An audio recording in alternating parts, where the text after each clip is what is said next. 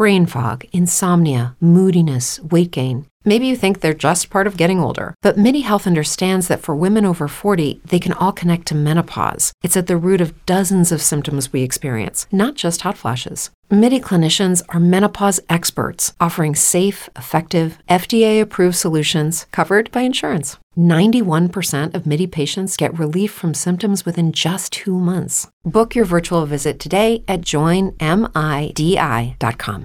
It's true that some things change as we get older. But if you're a woman over 40 and you're dealing with insomnia, brain fog, moodiness, and weight gain, you don't have to accept it as just another part of aging. And with MidiHealth, you can get help and stop pushing through it alone. The experts at MIDI understand that all these symptoms can be connected to the hormonal changes that happen around menopause, and MIDI can help you feel more like yourself again.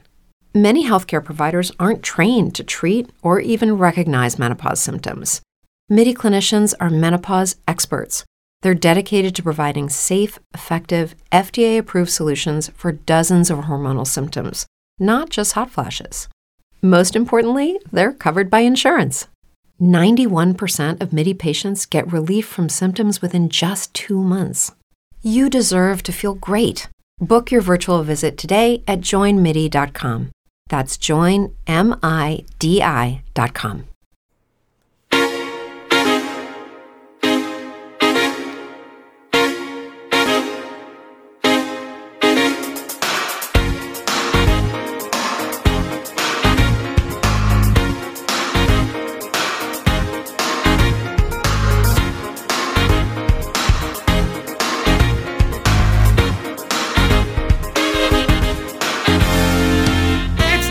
You're busy. Let's do this. Welcome to the Game Mess Decides podcast. I thought I screwed it up, and yet I didn't, and so I still tripped myself up.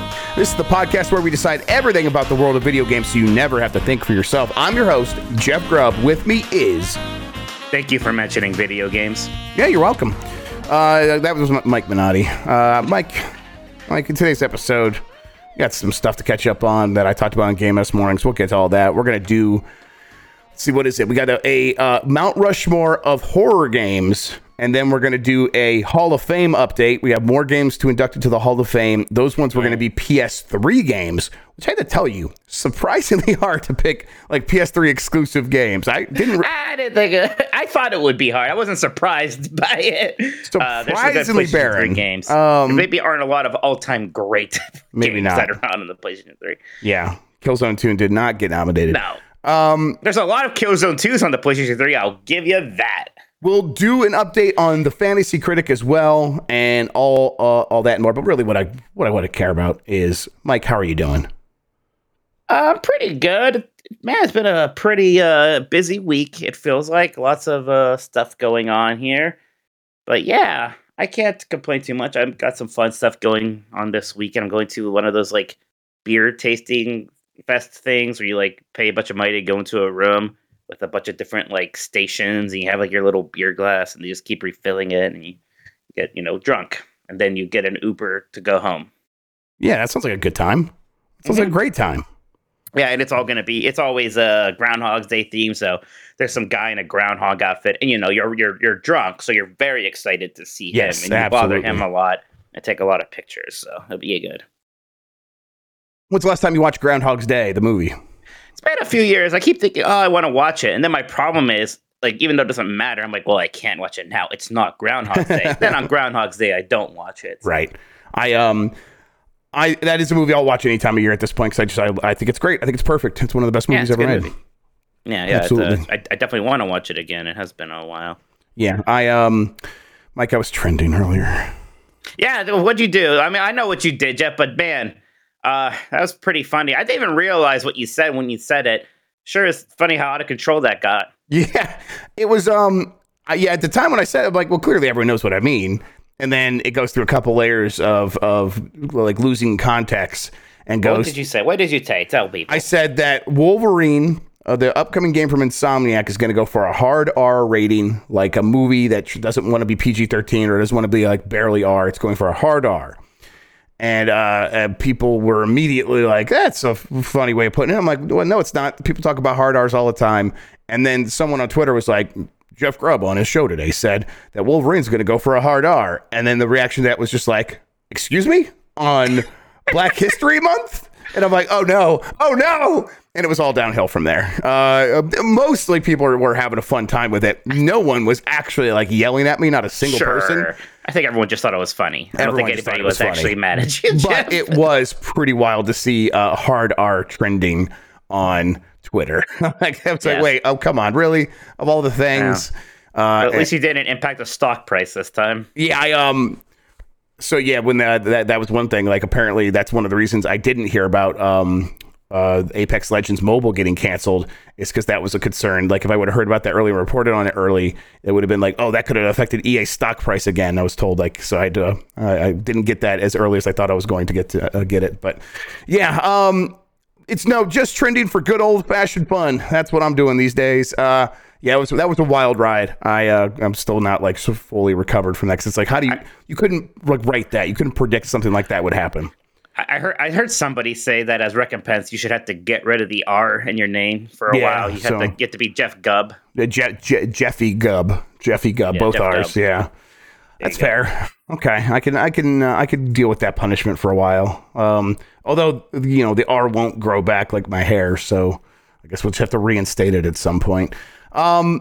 We have a lot to talk about. We'll get into all of that. First, though, I want to thank everybody for joining us. You can get more from Mike and me by joining the Discord at GameMess.net. If you want to ask us a question, you could drop a super chat during the show here on YouTube. We will answer all of them before the end of the show. We promise this time.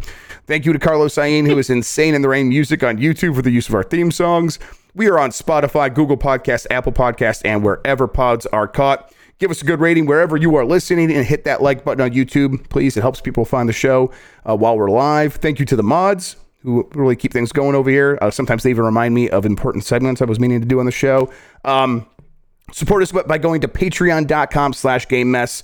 That's the best way to support us. That gets you access to the private channels in our Discord, the monthly Q&A, 1 month early access to our Jeopardy game, and you could watch the Jeopardy game live with other Patreon members. It also gets you participation in our monthly Game Club discussion, of which the Resident Evil episode just went live. So people are participating in that, and it has its own podcast feed and everything, and you can participate in that.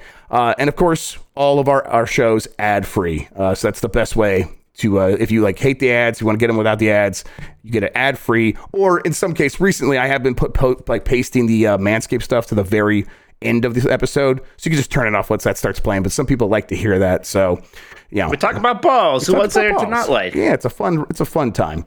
Brain fog, insomnia, moodiness, weight gain. Maybe you think they're just part of getting older, but MidiHealth understands that for women over 40, they can all connect to menopause. It's at the root of dozens of symptoms we experience, not just hot flashes. MIDI clinicians are menopause experts, offering safe, effective, FDA-approved solutions covered by insurance. 91% of MIDI patients get relief from symptoms within just 2 months. Book your virtual visit today at joinmidi.com.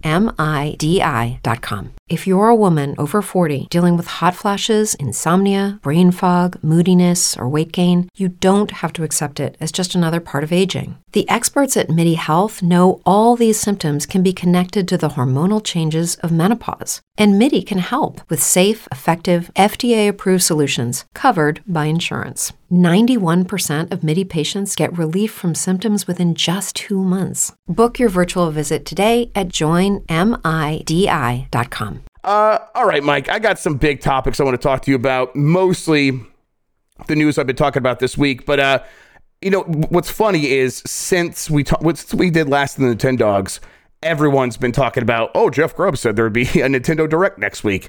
And I'm like, guys, I did say I'm hearing it'll be next week, but I'm not guaranteeing it. That's my exact words. I'm just saying everything's pointing in that direction. I still think that's probably going to happen. But boy, it's every site now is just Jeff Grubb said it. I'm like, wait, I've been saying this for a while. You tried to make sure that you wouldn't be on the line for it, and now it seems like you're on the line for this one too. Exactly. But that's the way it goes sometimes. But I'll say since then, it's more stuff is pointing in that direction again. It's still not for sure, but even more stuff is pointing that way. I do think it probably is going to be later in the week, next week still. So we'll get to the 6th, and we'll be like, hey, is anything going to get announced? Probably not that day, but maybe soon after. It does sound like stuff like Advance Wars. There was a report on one of the subreddits that like follows this stuff that Walmart was getting a standee for Advance Wars that said available now.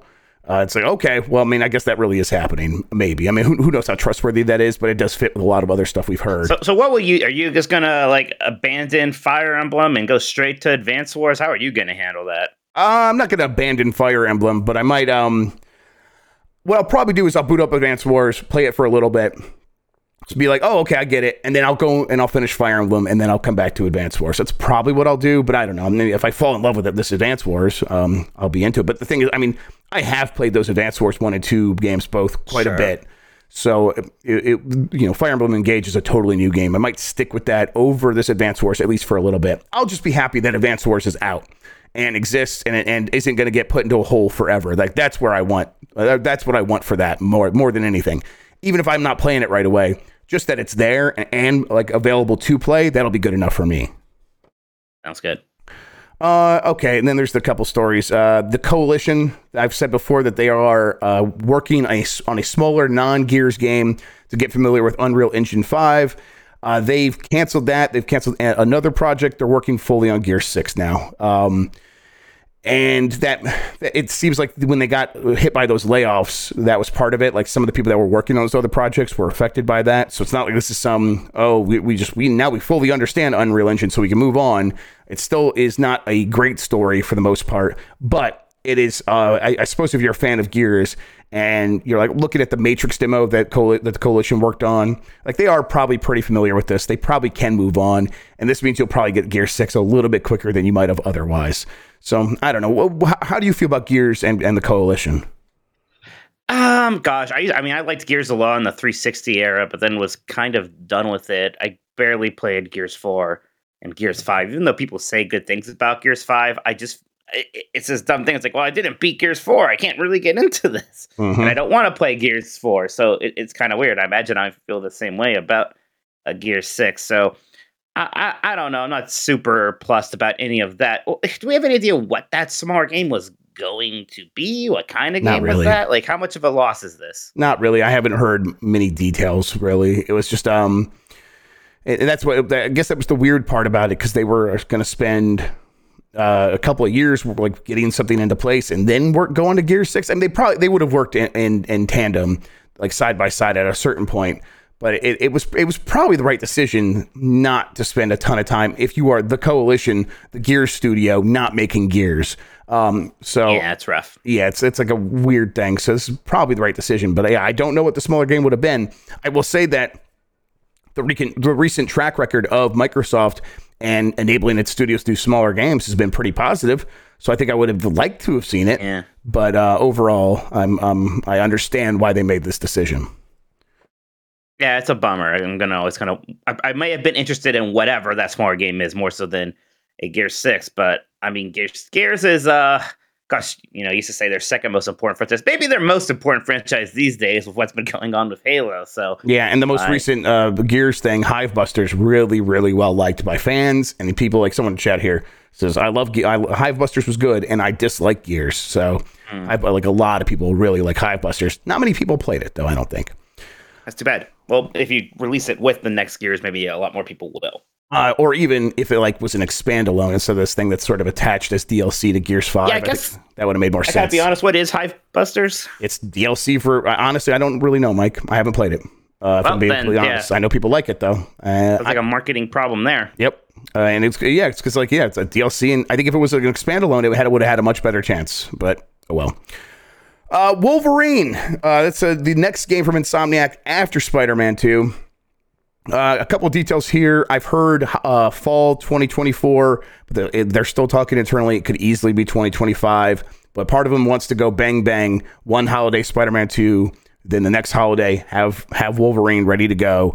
They have, multiple teams inside Insomniac. They could pull it off. The game itself is not going to be open world, but it'll have open sections. It'll probably try to be more reminiscent of other modern PlayStation games, God of War. Jedi Fallen Order-ish, that kind of thing. Yes, exactly, that kind of thing. And then it's going to go for a more mature rating, an M rating, let's say. Let's just say an M rating. Yeah, you know, we actually do have ratings for these things. Yeah, that makes sense. Everyone pointed it out. You know what I meant. An M rating, which also I think makes sense for this game. It's one where you can have Spider-Man be this all-encompassing, family-friendly thing, and then maybe let Wolverine be a little bit more serious and excuse me, more violent, because he's got those claws, and maybe you really want to like let those claws do what they're supposed to do. I think that's pretty interesting. What do you think? Yeah, it makes sense. Yeah, it is always kind of funny when like Wolverine has to be at something more family friendly, because his whole gimmick is that he shoots out razor sharp claws that cut things, right? So it's like he does a lot of stabbing sometimes in those other movies. Well, stabbing we can maybe get away with. The people can face away from the camera. But no, obviously he'll be slashing a lot. Reminds me of the Turtles cartoons where you got Leonardo with like two swords and he's like punching people with his fists while holding them, stuff like that. Yeah, I think that makes a lot of sense. I think most people's favorite Wolverine movie is Logan. And when they do like him in the other movies, they do kind of think about some of those more intense sequences, like that moment in X-Men 2 where he is going through the mansion and really getting stabby. Berserker rage, yeah. I don't want it to be gratuitous unnecessarily, but yeah, like the way that character works, he's supposed to be a bit feral and like intense and slashy. Yeah, I think it's like a game you can get away with it in, where it's not going to hurt the sales, really. I think the audience for Logan is so massive, or for Wolverine is so massive, that it's like, oh, this almost feels kind of cool that they're going to actually go for this, and it might only help its case in terms of helping it stand out in the marketplace. Right. Plus, you know, it's not really anything like that. Like Suicide Squad, which is going to be violent, but it's going to be really jokey violent. You know what I mean? Here's one that can kind of do that. I'm not like expecting this to be like a drama or something, but take itself a little bit more seriously. Yeah, absolutely. And it's Insomniac, so yeah, I'm glad it's not open world too. I think that's a really smart move, because Spider-Man has the locomotion to support it, and Wolverine just wouldn't. No, can you imagine getting like the Wolverine mobile or something and driving around the world? Like, yeah, of course, yeah, right.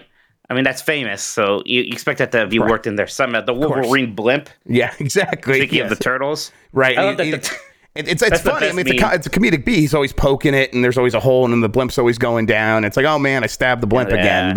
And then Cyclops is like, not again. But I just don't think that'd be great gameplay is all. That's all. No, man, I love that the Turtles had a giant blimp. Yes, I love that. All the Turtles vehicles were always very good. And I never thought about it it's great. It's a cartoon. Yeah, you didn't have to think about where they came from. It's just this is cool. Came from, or the fact that it's supposed to be hidden or whatever. Who cares? It's just good. But how is Insomniac able to have four releases this generation when everyone else is struggling to do one? I don't know. Yeah, I really don't know. It's insane. It's really hard to figure out why they're so good at it. I mean, I guess we'll see. You know, we don't know. Spider-Man 2 could get delayed, and Wolverine could come out in 2026, but right now, the cross-gen game with PlayStation 6. Yeah, right now, looking at it, it's doesn't seem that way. And if they do get Wolverine out in, let's say, fall 2024, which would be incredible, like no guarantees internally. None of this stuff is them saying it. So if it doesn't happen, I think most people understand this. But if it doesn't happen, we get it. But if they are able to accomplish that, and these games are as good as they have been or better. It's going to be one of the most infamous, or one of the best runs for any studio ever over the last 5-10 years. Just really incredible work from Insomniac. Okay, and then Titanfall Legends. We talked about this on Game This Mornings as well. This is one that Jason Schreier reported the game was canceled. Really, this thing has been canceled for a long time, not officially. But Mohammed Alavi, who is the guy that did No Russian and the All Gillied Up, kind of a famous level designer inside of Infinity Ward and then inside of Respawn, he was overseeing this project. It was like his baby. And then it seems like, along with everyone else, he left Respawn and they were never able to replace him. It seems like... Why did he leave? Do we know? About a year ago. Why? Oh, why? I think he left for the same reason everyone else left. I'll say, okay... Respawn was purchased by EA, 4.5 years ago? To me, it sounds like, and this is just a guess, a lot of their stock was invested, and they were able to get all their money that EA paid them, and now we can actually cash out and take that money and go do whatever we want. That's just a guess, but I think everyone, because he is not the only one who left. If you look at the LinkedIn profiles, which I was doing last night when I was like researching this, very, very few of the people who were there when Respawn started are still there. Most have gone and moved on in a way that's like not necessarily abnormal, but it is like clear. Like, and this happened mostly in the last year or so. And it's probably a lot of them taking their money and leaving, going to do what they want, taking investment from studio, from a big publisher, probably getting 10-cent money, things like that. So I think it's that simple. It's so weird because like the studio is supposed to be at its big height, right? Like Jedi Fallen Order was this hit, Apex Legends this big hit, and almost like feels like it's weird. You think you have two hits, it's like wow, things are gonna be better than ever, and now it's like seems a little dodgy right now somehow over there. I mean, I think that. This is pretty natural for gaming, though. I think we are at a point where Respawn is kind of settling into its long-term period of just being a name, which is it happens. That's fine. And there's a lot of people who still want to work at Respawn. A lot of people that want to work on Apex Legends, and you could still do like you could still like, use that brand to attract really powerful stuff and make things happen. But many of the people that were there when it started are gone. And so, and on top of that, they have EA kind of hoisting we're going to be making licensed games going forward on top of them. And that's, you know, they're the Star Wars studio now, Respawn. They're making three Star Wars games, right? Because they're making one that's a shooter. They're making, obviously, Jedi Fallen or Jedi Survivor. They're probably going to make another one after this, probably. And then the third one is that tactics game they're making with an outside studio. So it's like they're a Star Wars company, and they make Apex Legends. And now they used to be like making Apex Legends and Titanfall Legends, and Titanfall Legends was going to be this big, expansive thing. And now they're not doing that anymore. And they have like a small skunkworks team that's probably still making a few things, still experimenting with some stuff over there. But really, they're making a bunch of Star Wars stuff and Apex Legends. And Apex Legends is settling in long term for like kind of what it's going to be going forward, where it's not going to have any huge growth spurts probably anymore, but it could still make a lot of money. So yeah, it's just this is the future of Respawn now, and it's very unlikely that they are going to be able to make a Titanfall anything sort of work because. This was their best opportunity, and they couldn't make this happen. And the reason that this wasn't going to happen, one, Mohammed Alavi left, and then two, you know, they were going to put it as a mode inside of Titanfall Legends, and as a mode, instead of just Titanfall, you mean?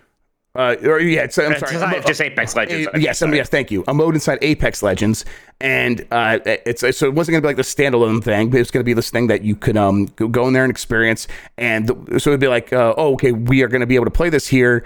And then the free-to-play stuff was going to pay for everything. Really, though, it's going to take $100 million to make a game like this. And then you're going to be looking around. At least, you know, that's my guess. Like, I guess $160 million to make Callisto Protocol. I mean, maybe we can use that as a budget, but that seems extreme. So we'll say like $125 million or something, just kind of looking at the Callisto Protocol. Do you want to put that kind of budgetary constraint or that kind of like... demand on Apex Legends to make that kind of return based on a single player campaign getting added? That's probably not something that EA is going to say and or going to go along with. And then on top of that, if you do have a good idea, if you are working at Respawn and you have a good idea for what Titanfall could be going forward, well, you just saw a really good pitch from Mohammed Alavi get neutered and then like completely canceled. Are you going to like really put your career on the line to go and try to make that happen again anytime soon? It just seems like it's not going to happen. So it really sucks. Titanfall basically is going to be a memory now. Apex Legends is it. And yeah, I'm really bummed out by it because I really was hoping for more. Yeah, it really is this point. I don't know. Like I imagine if there's problem is that Apex Legends is losing some steam and excitement. I feel like adding in this big Titanfall solo campaign might have been a good way to bring some people back into it. So, it seems like that might have made sense. And even then, it's not going to happen. Right. It's a bummer because you know everyone loves Titanfall 2's campaign. Doing something kind of similar to that, at least. And you said BT was going to be in it, so there was BT was going to be back. They were going to try to figure out ways to encourage people to play more with the things that made Titanfall. So rewards for running on the walls and rewards for doing cool stuff, for getting it up close. That's where the Doom Eternal comparison came in. There was one thing I left out from the Game this mornings that it kind of blew me away. That when I heard about it, they were going to take a lot of inspiration from Hades, which they said is a good game that when you get bonus or when you get upgrades in Hades, what happens is they don't introduce new ways of like doing controls. What happens is instead you layer these abilities on top of already existing controls. So like you get the dash in Hades. Well, sometimes you get a dash, and when you dash, you have a shield that reflects bullets back at people. You still just do the dash, but now you have this extra ability on top of that. And so they were working on this thing where apparently you could do the dash as the pilot, and that dash would charge up a shield, and so you could dash into the bullets of the enemy and reflect it back at it, just like Hades, but all in first person, all with the Titanfall flow. And it's like, okay, clearly they were like working on ways to make this game feel even better and be able to support a longer term play, because it wasn't going to be most people just settling into a Call of Duty style of play. And I'm like, man, I am kind of super bummed out that didn't get to happen, because it sounds like they were figuring out a lot of the problems that was even holding back Titanfall 2, an already great game. All this to say is they were figuring it out. They had really good ideas. This was going to be a very good game from really talented developers, and even that's not happening. And it feels like we are probably not getting a new Titanfall anytime like within the next 10 years now. If it's not happening now, like how is it going to happen? Yeah. It's a big bummer. Yep. Amit Kumar says that Vince Appella wasn't directing. Vince Appella didn't direct the last one. It was I can't remember, Steve Fukuda, I think. Steve, he's the one that's running that Skunkworks team, though, that I was talking about. He's working on a smaller project that might never turn into anything, but he is working on something.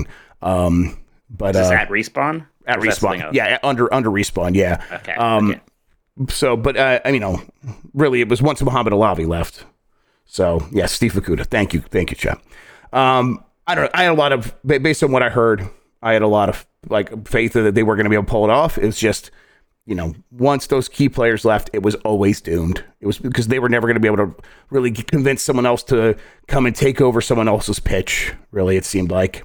And again, that's all kind of speculation on my part. That part of it, trying to fill in the blanks of on what happened there and looking at the LinkedIn's. But yeah, oh well. Okay, Mike. That does it for the big topics that I have. Is there anything else that happened this week you want to talk about? Well, something just happened before we went online. Knockout City has also announced that it is going to be shutting down. It is not the only one this week, right? A lot of live service games kind of getting hit. There was Rumbleverse, and a lot of people are kind of bringing up, when Rumbleverse was announced going down, a lot of people are like, well, at least Knockout City's still in there. Nope. And no. It's not. They said their 9th season is going to be their last one. I think at the end of this month, they're going to stop selling premium currency, and then they'll kind of let the season ride out. It's kind of weird, Jeff, and it's kind of depressing in the sense that it almost feels like these big online multiplayer games are kind of becoming like that mobile space, or already is, where it's just these same players, it's these same games, and those are going to be the ones people play always and forever. There's very little room for new stuff here. And you kind of get the feeling maybe everyone's realizing this. We know that Ubisoft is kind of like, man, we threw a lot of money at Battle Royales or other things, and maybe there just isn't room for more of those. We'll see if Sony's going to have better luck with all of the games that they're doing like that. One of them is the Last of Us game. Yeah, but factions, though. I saw Xbox, Xbot Killer was here, so let's give him some red meat. Factions is probably going to... I'm getting the feeling that's going to be a real rough ride for... Really? Yeah, because think about it. You have a studio that's known for... They're spending a ton of money, getting everything perfect. And then they're going to put out a big game that's probably going to be free-to-play. But it is The Last of Us, so maybe it's not. But it's probably going to be free-to-play. And then you're going to have to monetize that. And in order to monetize that, you're going to have to make sure there's a ton of content. And they're perfectionists. Story content also somehow? Right. They're making a big deal about it being story content. So it's not just assets. It's creativity and all these teams working together and working with these tools that maybe not have been optimized for building content quickly. Not to say that there's anything wrong with the tools. Just it's never been put through this kind of grind before. I will tell you that almost certainly, if you look at the live service games that are succeeding out there, the way that Naughty Dog makes games is probably nothing like that. And so they're going to be met with that. And then I don't think that when that game is live, that they're suddenly going to be like, okay, and we're going to have all kinds of fun skins that people really want to spend a lot of money on. Like, I really don't think that, what's his name? Who's Neil Druckmann? Yeah, Neil Druckmann is going to give the thumbs up to the Ronald McDonald skin. That is like a big tie-in. 15 different kinds of dirty jeans to pick from. Yeah, right. And that's going to put it in a tough position as well. So I think it's going to be a rough, I bet it's going to be a fun game.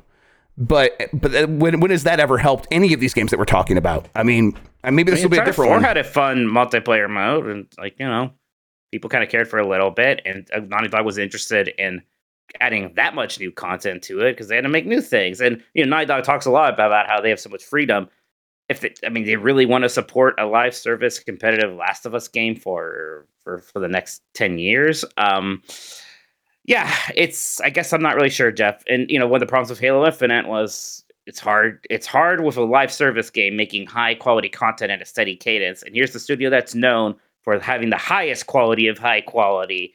So, yeah, how do they keep pushing it out at a steady rate, especially when it is going to be compared to Halo Infinite? That's going to be kind of the direct comparison point here. Yeah, we'll see. But we'll just part of this larger point here. Like, are any of these things ever are we gonna have another Apex Legends again? Basically, probably not. Apex Legends like races to 50 million players, right? Probably not that.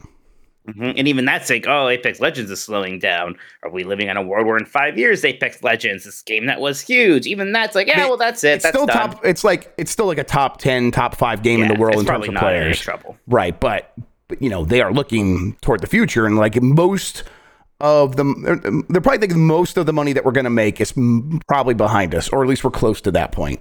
And I guess, but it was neat with Rumbleverse and Knockout City. It's like, oh, smaller teams can make these kind of games too. And we, there's still some that seem to be doing okay. I hope Fall Guys is still doing right. I like Fall Guys a lot, but like, how could you possibly have had a better start than a Knockout City, and you're still not really going to make it? Or is that, am I looking at it wrong? Is it not like, oh, the fact that these things shut down ever is a failure point? Did Knockout City do its job? Did it make money? And so, of course, people aren't going to play it forever, I guess. I mean, look, I didn't play it forever. I still liked it. What can reasonably be the expectations for these things? Yeah, I mean, you're right. And I mean, and we're at a point where a couple years ago would have been like, okay, we'll go from being a premium price game to being free to play. Knockout City did do that. But Rumbleverse did not do its thing. It was a free to play game, but it didn't do the thing of, well, it's on Epic, I guess we'll put it on Steam. They didn't even try that. And it's like, well, if that game was on Steam, maybe it would have had a chance. They didn't even try that.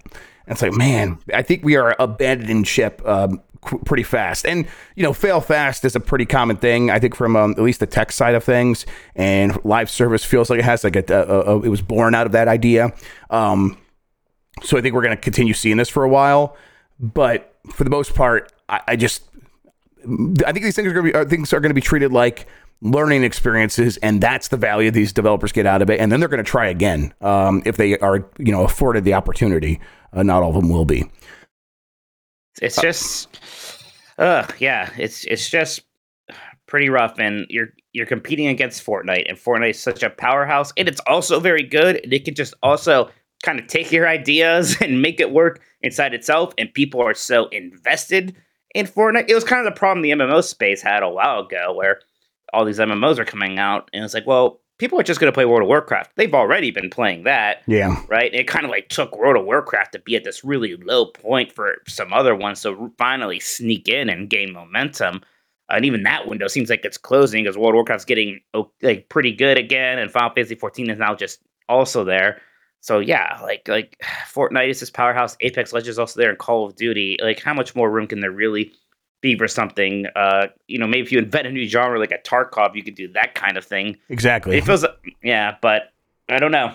It just seems like it's really just that market is shrinking, not in terms of like market cap, but just in terms of titles available. Bailiff Moon earlier mentioned that going back to the factions. It could be like Sea of Thieves, where Sea of Thieves was Rare's first live service game. It took them a long time to kind of get into the flow of things with content. I bet it will follow a similar trajectory. It's just, it seems like Naughty Dog would be even more difficult because their standards are so much higher than even Rare's. So, yeah, it's going to be rough. All right, Mike. Rough seas. Rough seas, indeed. All right, let's do this, Mike. You know I care about you, right? Yeah, I know that you care about me, especially my balls. You know that I just want you and your balls to be good and clean and happy, which is why I'm so happy that support for Game S is brought to you by Manscaped, which is the best in men's below-the-waist grooming. Their products are precision-engineered tools for your family jewels. Manscaped's performance package is the ultimate men's hygiene bundle. Join over 7 million men worldwide who trust Manscaped with this exclusive offer for you. 20% off and free worldwide shipping with the code MESS at manscaped.com. I was so heartened to hear you say that you used it's the ball toner, right? Oh, no. The deodorant's what you use out of the shower. Right, the toner is what you use for pick-me-ups. Right, so it's the crop. There's the crop preserver, and then there's the crop reviver. We're talking about the crop preserver first, which you're addicted to that stuff. I am too. It's so nice. It really does make me feel incredible when I get out of the shower. It keeps me feeling fresh, and like I can man, I'm smelling good, and it's all coming out of the engine room, which is like a nice feeling. I'm like, yeah, I'm feeling pretty good about it. So I was happy to hear you were having the same experience, right? Yeah, it's kind of you laugh, ha, ha, ha, ball deodorant. Then you use the ball deodorant. I like the ball deodorant. I'm going to keep using that. Yes, I'm going to be getting the ball deodorant going forward, absolutely. Right. Plus, I'm sure a lot of you are thinking, I already have a razor. Even if it's an upgrade, I'm not going to get a new razor. Well, you should, because it's a good razor, but get the ball deodorant. Absolutely. Right? Yeah, you get it all as part of the Performance Package 4.0. And this thing is a game changer. Way better than the 3.0 I've heard. Yes, absolutely. The serious upgrade that the lawnmower 4.0 with its little spotlight on there. It's really good stuff. This trimmer is the future of grooming. Dare I say, the greatest ball trimmer ever. The future is now. Their 4th generation trimmer features a cutting-edge ceramic blade to reduce grooming accidents thanks to their advanced skin-safe technology.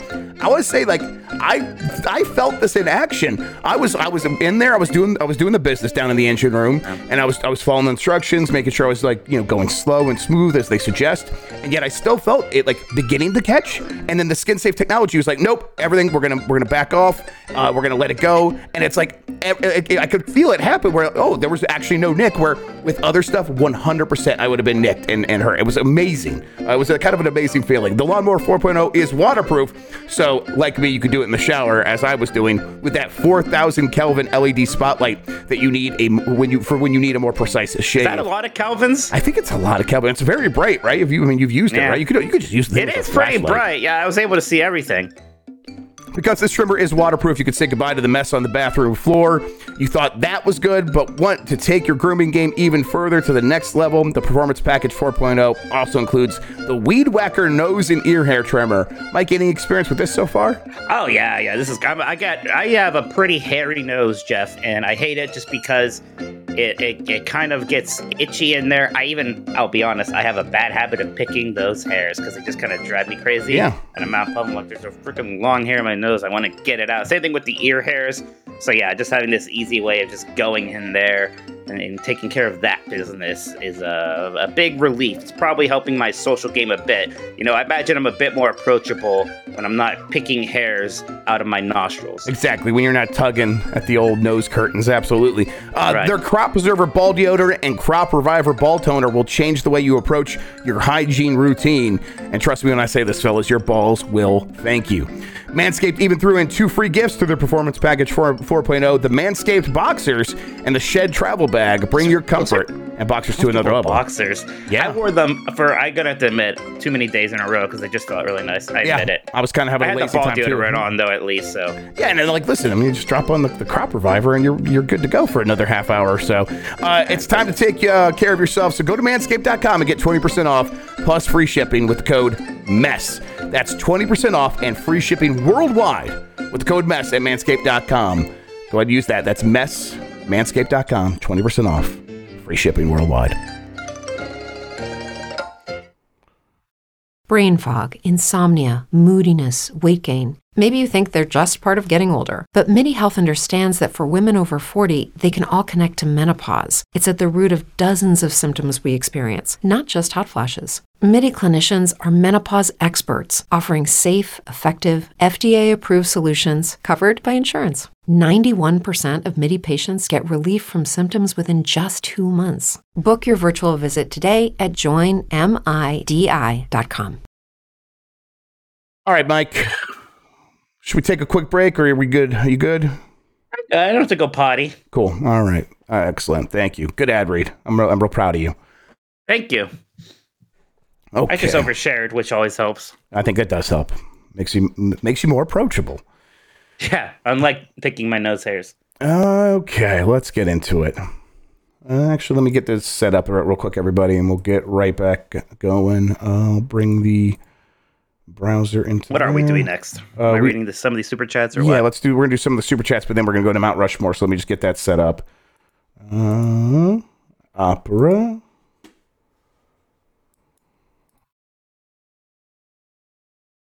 There we go. All right, everybody. We will come back here right now.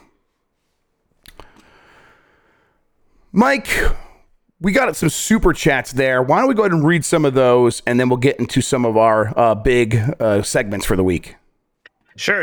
We got a couple here from Xbot Killer. At first, I was skeptical. Well, I was skeptical it was really him, because it's like a parody. His profile picture is now just your face.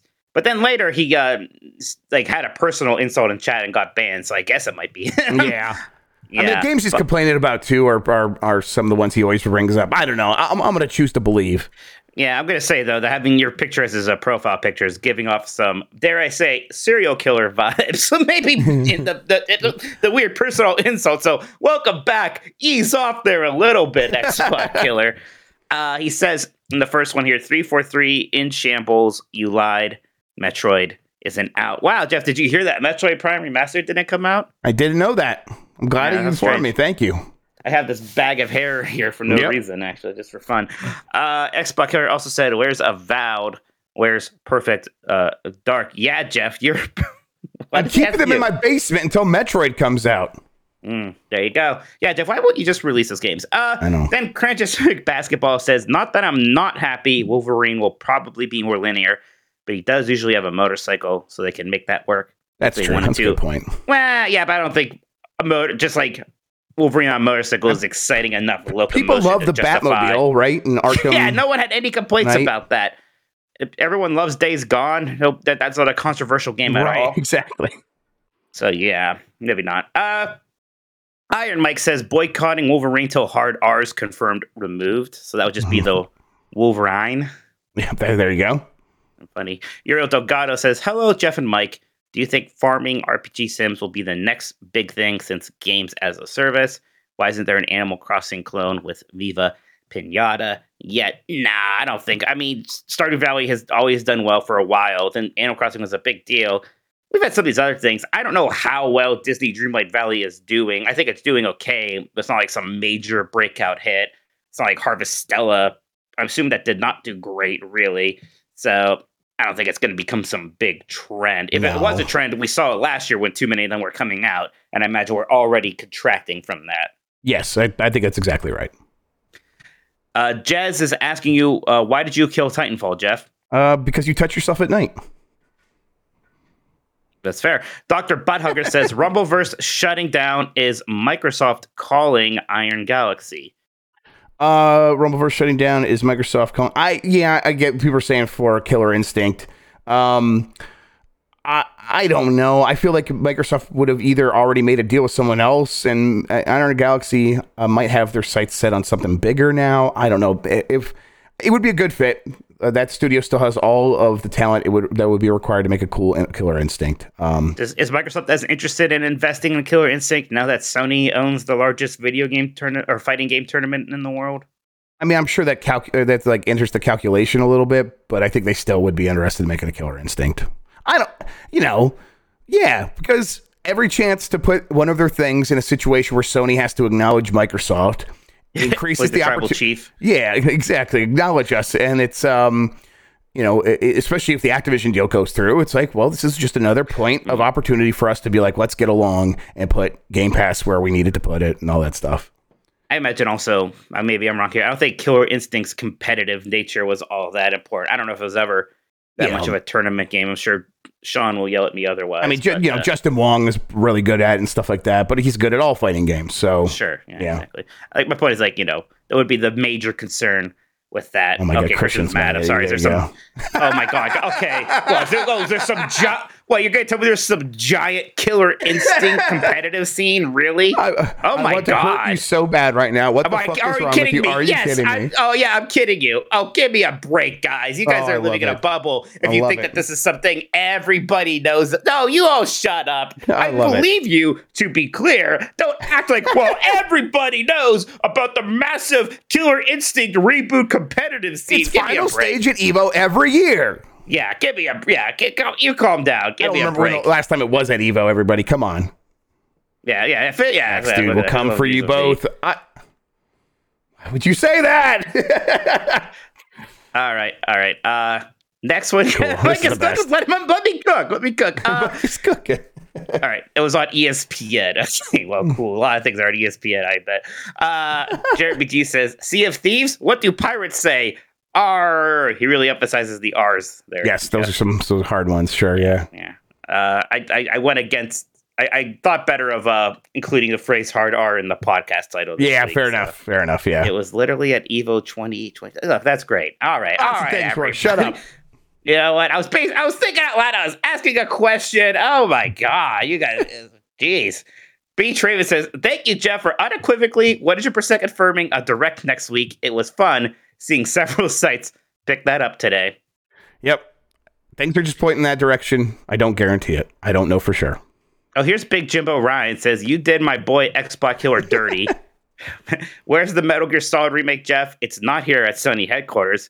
It's not with the abandoned guy either. Have we had an abandoned check lately, or is that just that we're done with that? Well, I think we're done with that, and I couldn't be happier about it. That's too bad. That game probably has a competitive scene I don't know about either somehow, despite not being a real game and never coming out. The Uncharted Wolf says, will we ever get Banjo 3E, who develops it? That was a question that was kind of going around a bit ago. It doesn't seem like Rare would develop it. Do you ask Playtonic 2? Do you ask Double Fine 2? Double Fine probably wants to do their own thing, so I don't know. I mean, you get Toys for Bob to come in and like do... like a remaster of or a remake of those old games and then go from there. Yeah, maybe Toys for Bob actually makes the most sense. So who knows? I think it could make a lot of sense. Playful could do it. Yeah, but no, Bayleaf says that Double Fine already said they don't want to touch it. That makes sense. Yeah, Double Fine said that, yes. Double Fine says they don't want to touch anything that's kind of not their own ideas. It seems like nostalgia for Banjo-Kazooie, which is usually pretty high, is even higher than ever. Well, I know wasn't it mentioned on the Tonight Show the other day when what's-his-face was on there talking about The Last of Us? Yes, Nick Offerman said that I didn't read the story, but the thing I got from him is like he was playing Banjo-Kazooie and he like was so obsessed with it, he was afraid it was going to take over his life, so he had to put it down or something like that. Well, that's good. So I remember how excited people were. Banjo-Kazooie just showed up in Smash. That was maybe the best reveal trailer they did for Smash Ultimate, so... Yep, and the Banjo turned to the screen is like, Killer Instinct is less important than most fighting games. Exactly. Yeah. And then I believed them foolishly. I didn't even say that. I just say I didn't think the competitive nature was that important. I thought it was just like fun, arcadey, and people... Kind of like how Mortal Kombat used to be, and then actually the newer Mortal Kombats actually have like relatively serious... I guess these days every popular fighting game has a competitive side. Yes. I should have done better. All right, that's it with the Super Chats so far. If you guys send more, and we will read them before the end of the show. I 100% promise and would never lie. Would never fail you. No. Mount Rushmore of horror games. Here we are. It's come to here. It's come to now. We must decide 4 games that would go up on a mountain to represent all of horror gamedom. I have some good ideas of what's going to make this list. Not sure about the number 4, but I want to see where we're going to go with it. So where do you want to start, Mike? Yeah, this is going to be interesting because this wasn't really my thing, but I've actually been getting into it more lately, which is kind of fun. There's also so many games that are like kind of horror, right? it's kind of a wordy, like, what is actually a horror game, what just has horror elements into it, right? Mm-hmm. So that's going to be interesting. I guess the first thing here is you probably want a Resident Evil in there, and it should probably just be Resident Evil 1. I think that's the major thing. Yeah, you just played it recently, so I might defer to you on this. But I was thinking maybe Resident Evil 2 instead. Like the original or the remake? The original, but I mean, maybe we could do the remake. I don't know. I don't know. I just think the first Resident Evil game, maybe you can argue it's not the best. I'm sure you can. But it is still very, very, very good, and also super important, right? Like, that is, I mean, it literally says the word survival horror when you, like, are playing it at a certain point. They coined that phrase. It obviously inspired so many other things, let alone the rest of that franchise. I think you just go with the first Resident Evil in this case. I'll leave it at Resident Evil. Any other Resident Evils going to get on this list, or are we going to kind of just stick to one? It seems a little ridiculous to do more than one. If you did another one, it would be 4. It would be 4, right? Yes.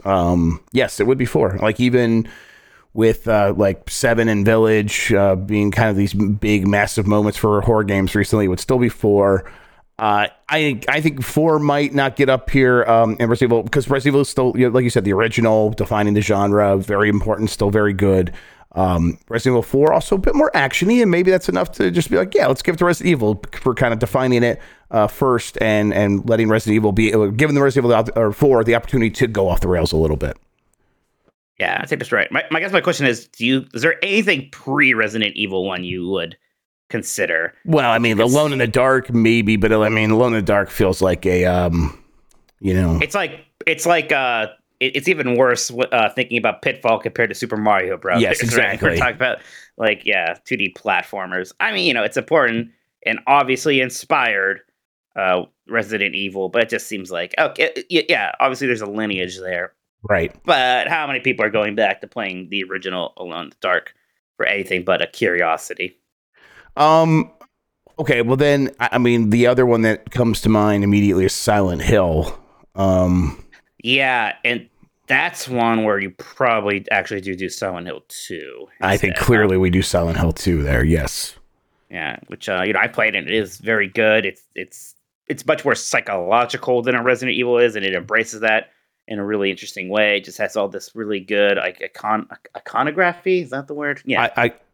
Nope, it's not, but no. Iconography. Yes, there we go, thank you. Okay. It's the right word, right letters, wrong saying. Yes, exactly. Yeah, so... and it's getting this big remake because, of course, that's the one you would remake, right? They are just straight up skipping the first one, going straight to Silent Hill 2. They understand. So, yeah, Silent Hill 2, that's another pretty easy lock there. So, I know you said you thought there was 3 that were kind of easy locks for you. I'm curious what you think. Well, I mean, I was kind of thinking, there's so many Resident Evils and Silent Hill that by the time we get a lot of that would be, the first 3, and then we'll get to 4. But, let me think here. What would be next? I mean, those are clearly the first 2.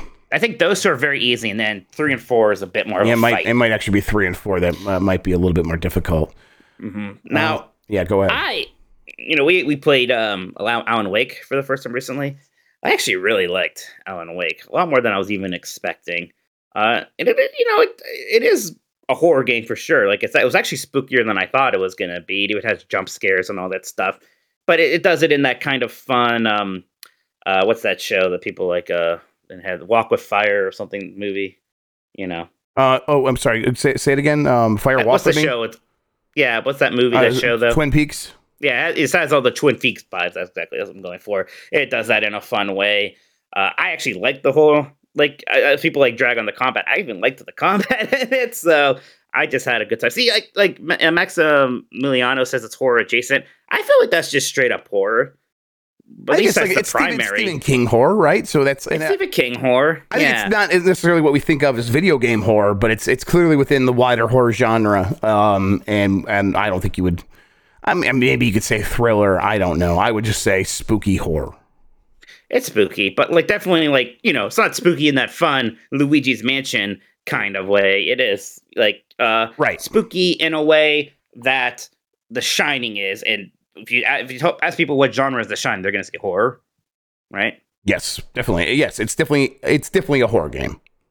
Good that you have Bubsy 3D on there, by the way. I mean, the scariest game I could think of. You're funny guy. Yeah. So I was actually thinking about this, and it's going to be a funny one to talk about, because Five Nights at Freddy is a big deal. Ooh, very modern, one. And like it is just horror. Here's the thing, Jeff.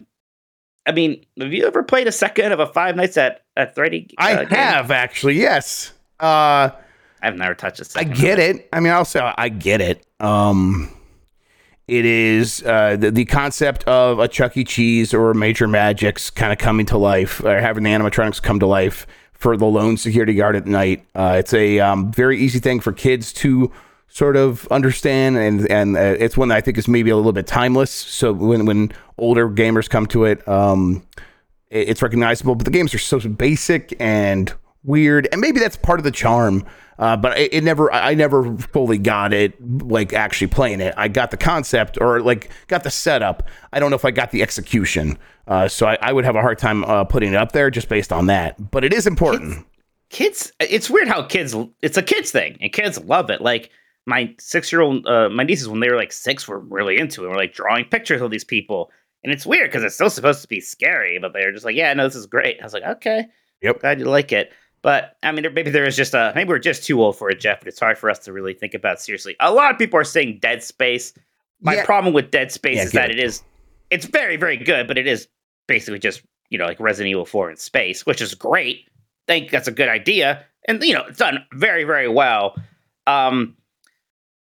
It's just like Mount Rushmore, you know. There's got to be kind of an importance there. Like, I mean, I think Dead Space is like right there on the border, though, because I mean, at least compare. I mean, okay. Don't compare it to Resident Evil and Silent Hill 2. I mean, compare it to the other things that would be coming up for 3 and 4. I think it's pretty important on that side of things. Yeah, I guess like from that era though, like Alan Wake still seems like more like different, interesting, maybe even important. Like a lot of people were kind of, you know, Alan Wake is like almost even doing the episodic thing without even really being an episodic game, and that was interesting. People are saying PT. I mean, man, I never played PT because I was a coward. Is PT really that good? Because I'm always a little surprised that people can't stop talking about PT. But it's also not really a game. I don't think. Right? But I mean, you know, I was gonna say Benjamin Franklin's not really a president, but he's also not on Mount Rushmore, Mike. He's also not on Mount Rushmore, Jeff. Good job. He's on the money though. That doesn't matter. I don't know. I think PT actually might belong on here. It's because I think we're talking about importance. I don't think there's a more important horror or anything in the last 10 years or so. Has it been 10 years? It's probably been longer than that since PT now. I've lost all track of time. But yeah, it's the most influential horror experience that you could have throughout that time. And every horror game, including Resident Evil, was like, well, we got to be kind of like this now. You want to write down some of these ones we're suggesting? You want to do your job, Jeff? Well, I don't want to, but I will. Yes, we got a bunch of other ones we're going to say. You're going to lose track. I'm afraid if I start writing some down, it's like, well, that's going to be the list. Because it's not. There's other things here. Don't worry. Because okay. I'm still not. I don't. You know, I know I haven't played it. I still feel weird about a glorified demo being on the list. I don't. Well, nothing makes you feel weird, Mr. Hardar. So instead of Dead Space, if we wanted a sci-fi one in there, people were saying this, and it's older, but System Shock 2, that's pretty interesting. Yeah. Although it seems like what was actually important about that was the fact that it was blending RPG stuff with first-person shooters, not necessarily its horror elements. I think that's also right. I mean, I'm sure that there will be fans of System Shock 2 who will be happy to go through all the tenets of its horror elements and why they're very important. But what I remember people pointing to in that game is the RPG stuff. I don't know, on that front, like there's stuff like Stalker and stuff like Alien Isolation and Dying Light. Some people were saying Alien Isolation, which a little bit of that was very good. Yeah, I mean, yes, exactly. And I think it's a really... it's a good concept. I think maybe this isn't enough to punish it anymore, especially on a Mount Rushmore. Like, it was just much too long, so I fell off of it after a certain amount of time. Alien Isolation, maybe. I don't know. It feels like it's not quite as important as some of these other ones. Okay, a lot of people are saying Amnesia. Jeff, I've never played Amnesia. I've never played Amnesia either. So this might be like a blind spot for us, but I know people really appreciate Amnesia, but I would say that Amnesia was inspired by PT. And so maybe, you know, again, I haven't played Amnesia, so maybe my lineage there is a little bit off, but that's what it always felt like. See what Joe says. I don't recall Amnesia. That's funny. Okay, Amnesia predates. Okay, predates PT. Okay, so yes, I did have my lineage messed up there. I guess. Yeah, piece of shit. Maybe if enough people say it also in our Discord, maybe we'll just have to trust them on it. Okay, yeah, let's check in on the Discord. Actually, give me a second while I make sure that is good to go. Let me come back here. But while you're doing that, some people said BioShock. Do you consider BioShock horror? It definitely has horror elements. It's definitely a big part of it. Yeah, it but I think it's in that same spot as, like, you know, a Dying Light or System Shock 2. I think those are kind of all in the same zone. Not quite right for this Mount Rushmore. Mm-hmm. Like, I'm saying Amnesia is definitely more, should be up there before those, is what I think. Yeah, some people are saying Eternal Darkness. As someone just replayed Eternal Darkness, I still really liked it, but it is... Nah, it's not Mount Rushmore. It's not important enough. It's fun and really, it did some really interesting things at the time, but I don't know. It's not like it became. It's not like it influenced a lot of things necessarily, which is part of why it's still kind of fun to go back to. It's because it still feels kind of weird. Well, giving away spoilers there. Don't worry. Yeah, yeah. All right, Chaos Buckaroo says Eternal Darkness, which is one I was going to mention, only to immediately knock it down. Its sanity effects were such a unique way of messing with the player. Yeah, it's definitely in that, you know, milieu, but it's not. I don't know. It doesn't even have any R's. You should be good with that word. Great, wonderful. That's your thing now. Yeah, it's totally my thing. I know Bubsy's all over. I don't know. Eternal Darkness isn't scary enough. Is kind of what I think.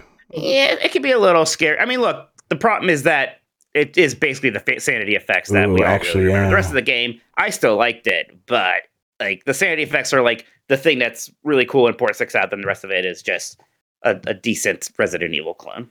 I like this one, Until Dawn. Until Dawn's like a really, because it's such a, I know it's mostly all coming from that one company, but it's such a big part of modern horror, like having... performance capture and having choices and having, you know, familiar faces as actors in those roles and be able to play online and have everyone like take turns making decisions. I don't know. I like that. I like that poll. Okay. Screaming Madden. I'll tell you who's the George Washington. Haunted House for Atari 2600. How could you not include the first survival horror game, which got a reimagining in Atari 50 on this Mount Rushmore? But also the Thomas Jefferson is Alone in the Dark, Abraham Lincoln is Resident Evil, and Teddy Roosevelt is Silent Hill 2.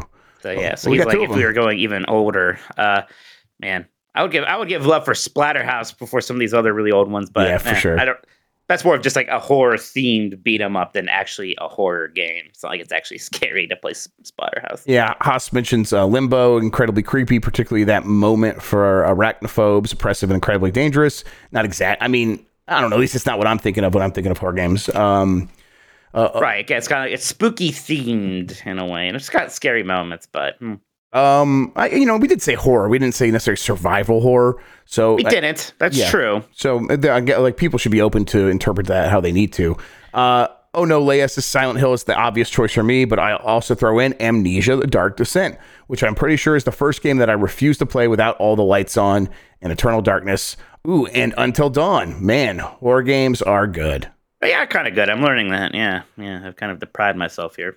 Dan likes everything. Resident Evil, Dead Space, Limbo, and The Last of Us. Resident Evil essentially established and popularized the survival horror genre. Dead Space set the bar for space horror. Limbo is one of those iconic indie games that showed us a completely different way to make a horror game.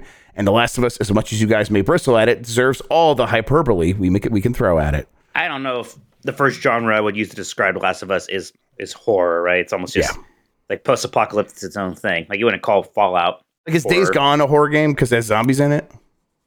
Yeah, it's weird, right? Because like zombie is almost just its own genre. Now, granted, with Resident Evil, it does have zombies, but it's much more actual horror than just zombies as a genre there, right? Yeah. Like they could be anything. It doesn't really matter that there's zombies. Let's see. Beefhammer is a huge horror fan. I'm telling you not to overlook Amnesia: The Dark Descent. A lot of Amnesia. Yeah, I think what we'll do here real quick is let's go just put Amnesia. Yeah, I think we might. I think we're gonna have to maybe trust everybody about Amnesia because I've seen so much of that now. Yes, I think that's probably exactly right. I'm gonna trust people. Yes, you know. So in Hero on Time just said this in a super chat, and I was gonna ask about it too. What about the fear games? That's fun. Those things were so popular for a bit, and they are interesting as like first person shooter horror games. Yeah, and they're sequels, and they're popular. You don't hear much about them anymore.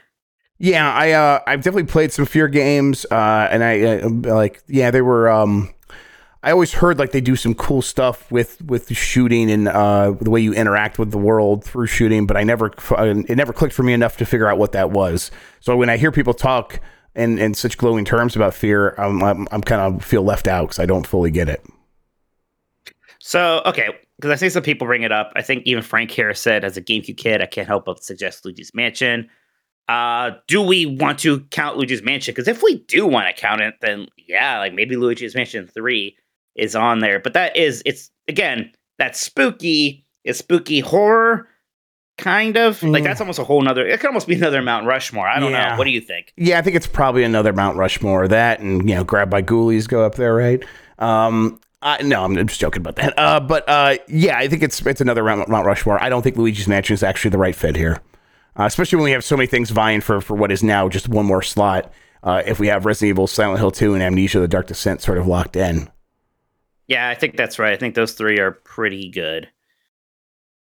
I agree that Grift, Ghost, or PUBG is survival horror. That's the scariest game I've ever played. It's survival. I mean, and I was scared. So but. I don't think either of us are really on board with Dead Space, as good as it is. It's just it's so.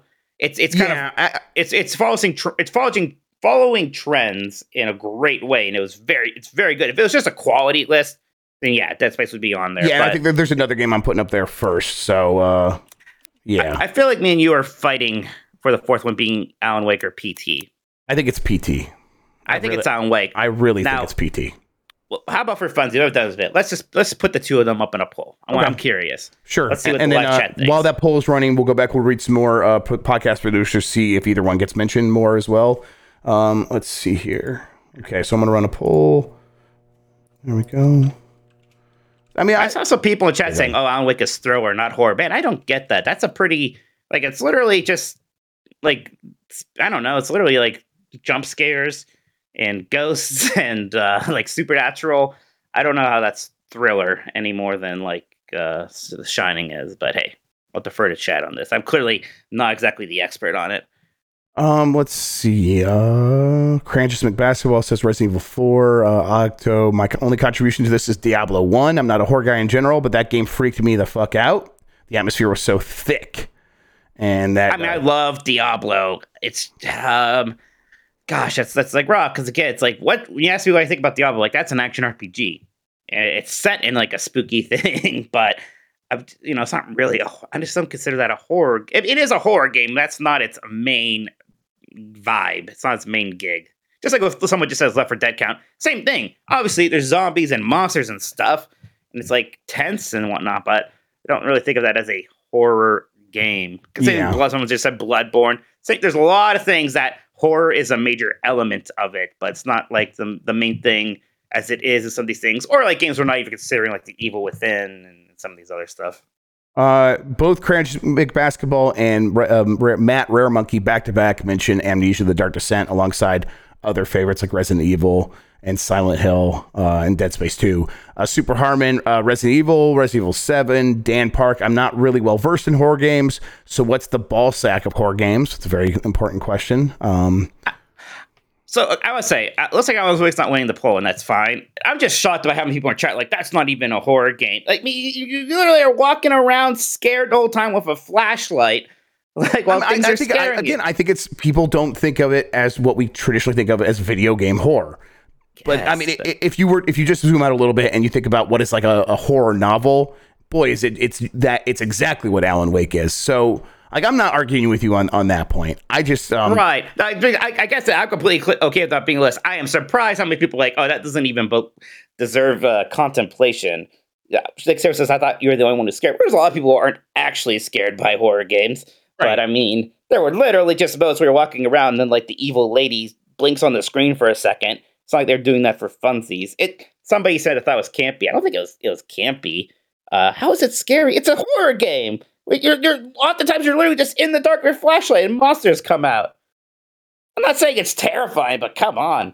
I'll say that PT's definitely even more influential than Alan Wake, though. And sure. I think the big thing against PT, right, is it's a playable teaser. It is a demo, but I played it and I felt like I got a full game experience out of it and really enjoyed it.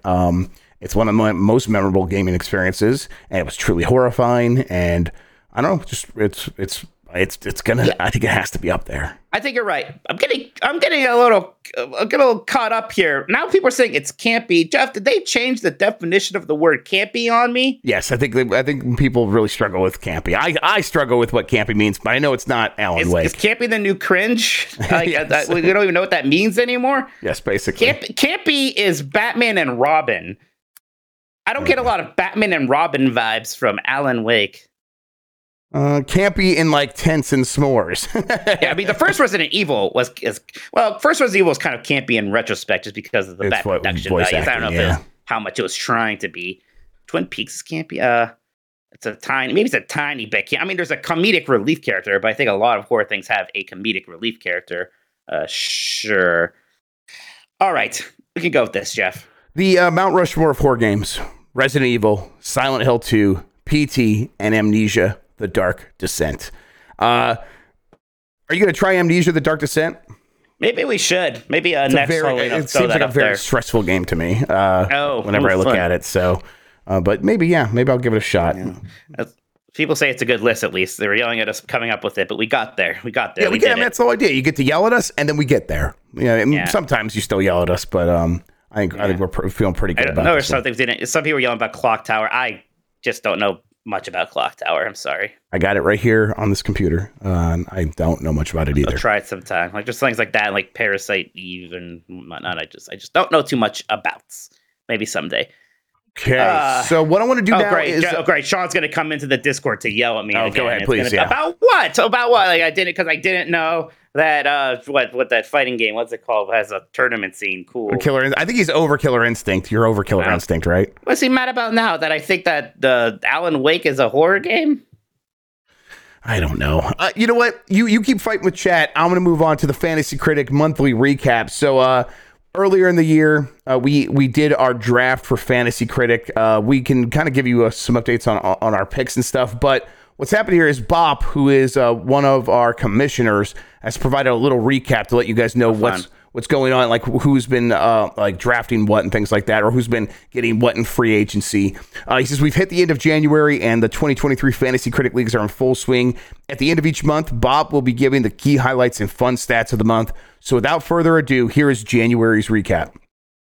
In the Game Mess Critics League, we had 14 teams make 35 successful bids, totaling $277 in the first month. That costs about 15% of the entire league's cumulative budget. Microsoft We Are For Sale Studio, managed by Bob, is the only publisher to spend over half their entire budget out of the gate. The highest bid belongs to Waifus Are Us, managed by Ben7, for the game SteamWorld Build, coming in at $23. The lowest bid belonged to The Legend of Heroes Trails in the War for Waifus, managed by BenchJC, and for the game Avowed, coming in at $0. So I didn't know you could bid $0.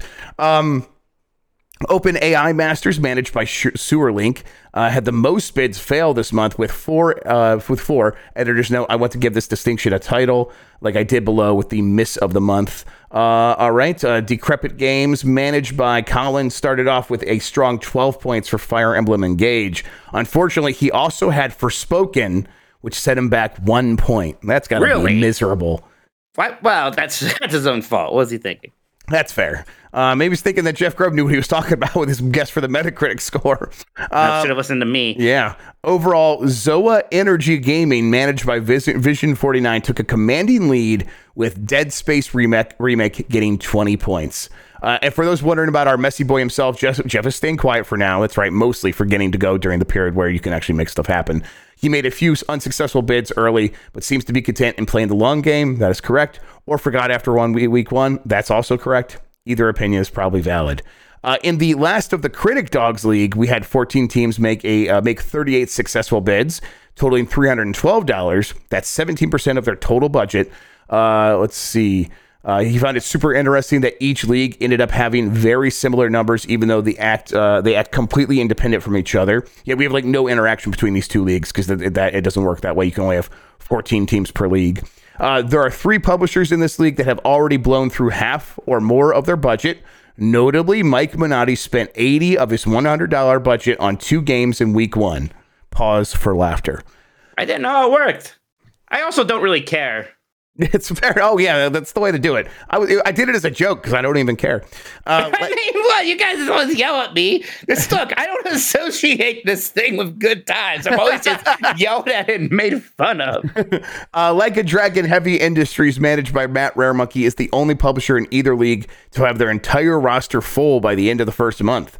As alluded to earlier, the highest bid belonged to Mike as he spent $50 bidding on Hellblade 2 for the in the first week. It's not even going to come out this year. He also owns the third highest bid at $30 for Oxenfree 2. He now has $20 to stretch between three more games and a counter pick. Godspeed, Mike. I think he's gonna do it. Everybody. I just don't know. I don't know how this shit works. Not only do three separate publishers share their lowest bid at $1, all three of them have done it twice. So there is some financial savvy in this league. The miss of the month, unfortunately, goes to In Bed with Bethesda, managed by Dugan, who counterpicked Dead Space Remake. I remember when he did that. A brutal -20 hit to his total. That's rough. That's going to be a big holding. I remember when he did it, we're like, wait, why? Why? And he was, I forget what, I remember he said something. He said, like, I have a feeling. I forget what it was. We were like, what? That feeling was the exact opposite. Finally, Crystal Dynamics, that's Crystal with a K, of course, managed by TurboShawn, had Dead Space Remake on the right side of his roster, putting him at 20 points as well. This ties him for the best overall point total in both leagues with Vision 49. Sean did win last year, right? What's that? Sean won last year. It was very good. This I'm sure he's a counter pick out to me. That's messed up.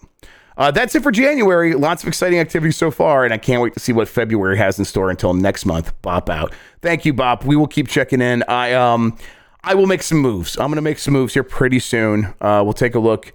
What's available? I just gotta wait for everyone else to blow their budget so that when I bet on weird things in the second half of the year, they'll be right. You still have E3 coming, like you can. Yeah, I assume it'll be fine. You have $20, so you know what I mean. I mean, my bigger concern, are honestly, like my whole strategy just depends on if Final Fantasy VII Rebirth actually comes out this year or not. Anyways, like that's all it's really coming down to for me. Yep, bids for this weekend are live. That's right. Okay, I'll get in there tonight, and make some moves. All right, we're also going to do the. Let's bring it up here. Yeah, but let's take a break because I'm going to take the dog out and get it. Sounds good. All right, everybody, we're going to take a quick break. Stick with us.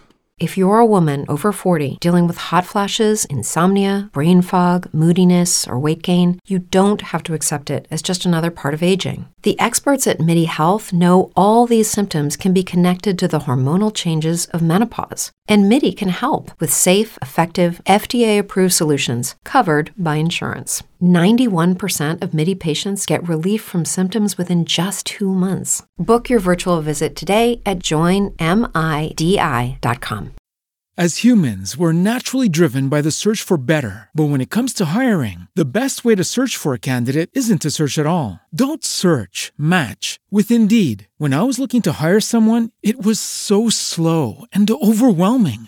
I wish I had used Indeed. If you need to hire, you need Indeed. Indeed is your matching and hiring platform, with over 350 million global monthly visitors according to Indeed data, and a matching engine that helps you find quality candidates fast. Ditch the busy work. Use Indeed for scheduling, screening, and messaging so you can connect with candidates faster. And Indeed doesn't just help you hire faster. 93% of employers agree Indeed delivers the highest quality matches compared to other job sites, according to a recent Indeed survey. And listeners of this show will get a $75 sponsored job credit to get your jobs more visibility at Indeed.com/podcast. That's Indeed.com/podcast. Terms and conditions apply.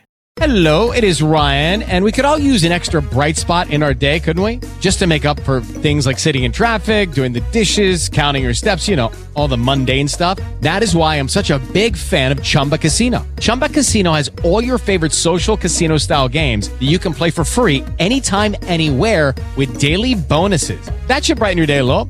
Actually, a lot. So sign up now at chumbacasino.com. That's ChumbaCasino.com. No purchase necessary. VGW Group. Void where prohibited by law. See terms and conditions. 18+. Mike, we are going to add some more games to the Game Mess Decides Hall of Fame.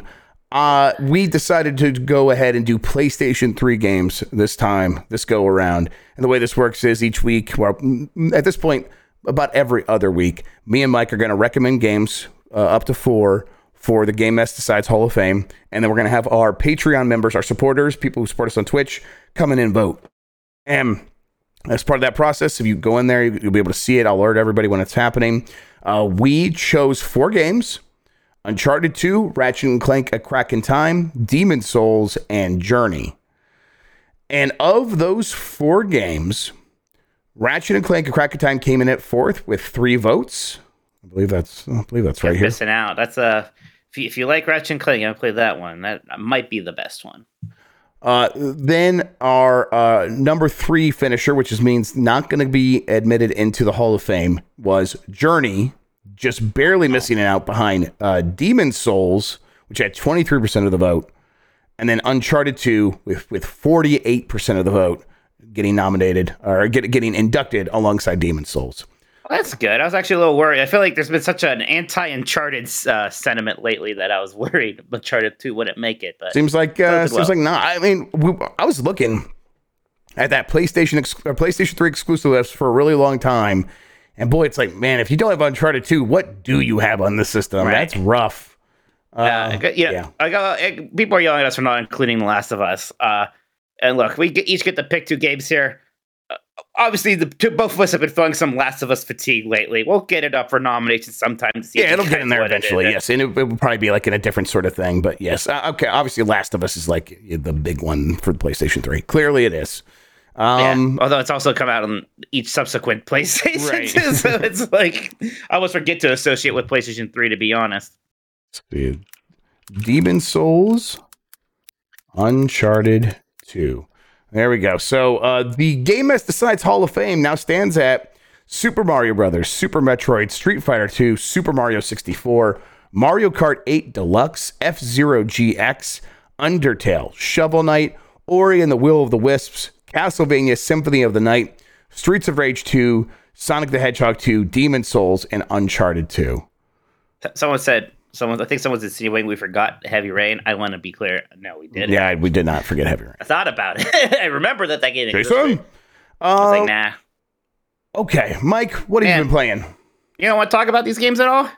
Oh, yeah. Mr. Duty Bound, you just want to move on? You don't want to say anything nice? I mean, I don't have much to say about them. You can, though. Go to town. What do you got to say? You really don't. You don't have. Oh, so it's all about you. No, you know what? Yeah. They're all campy and not horror games. Well, I just want to say that I still think about that Uncharted 2 train level and how much I enjoyed that first. It's still cool, but especially back in like 2007 or 2008, let's say 2008, I think that was just the coolest thing in the world. God, that ruled.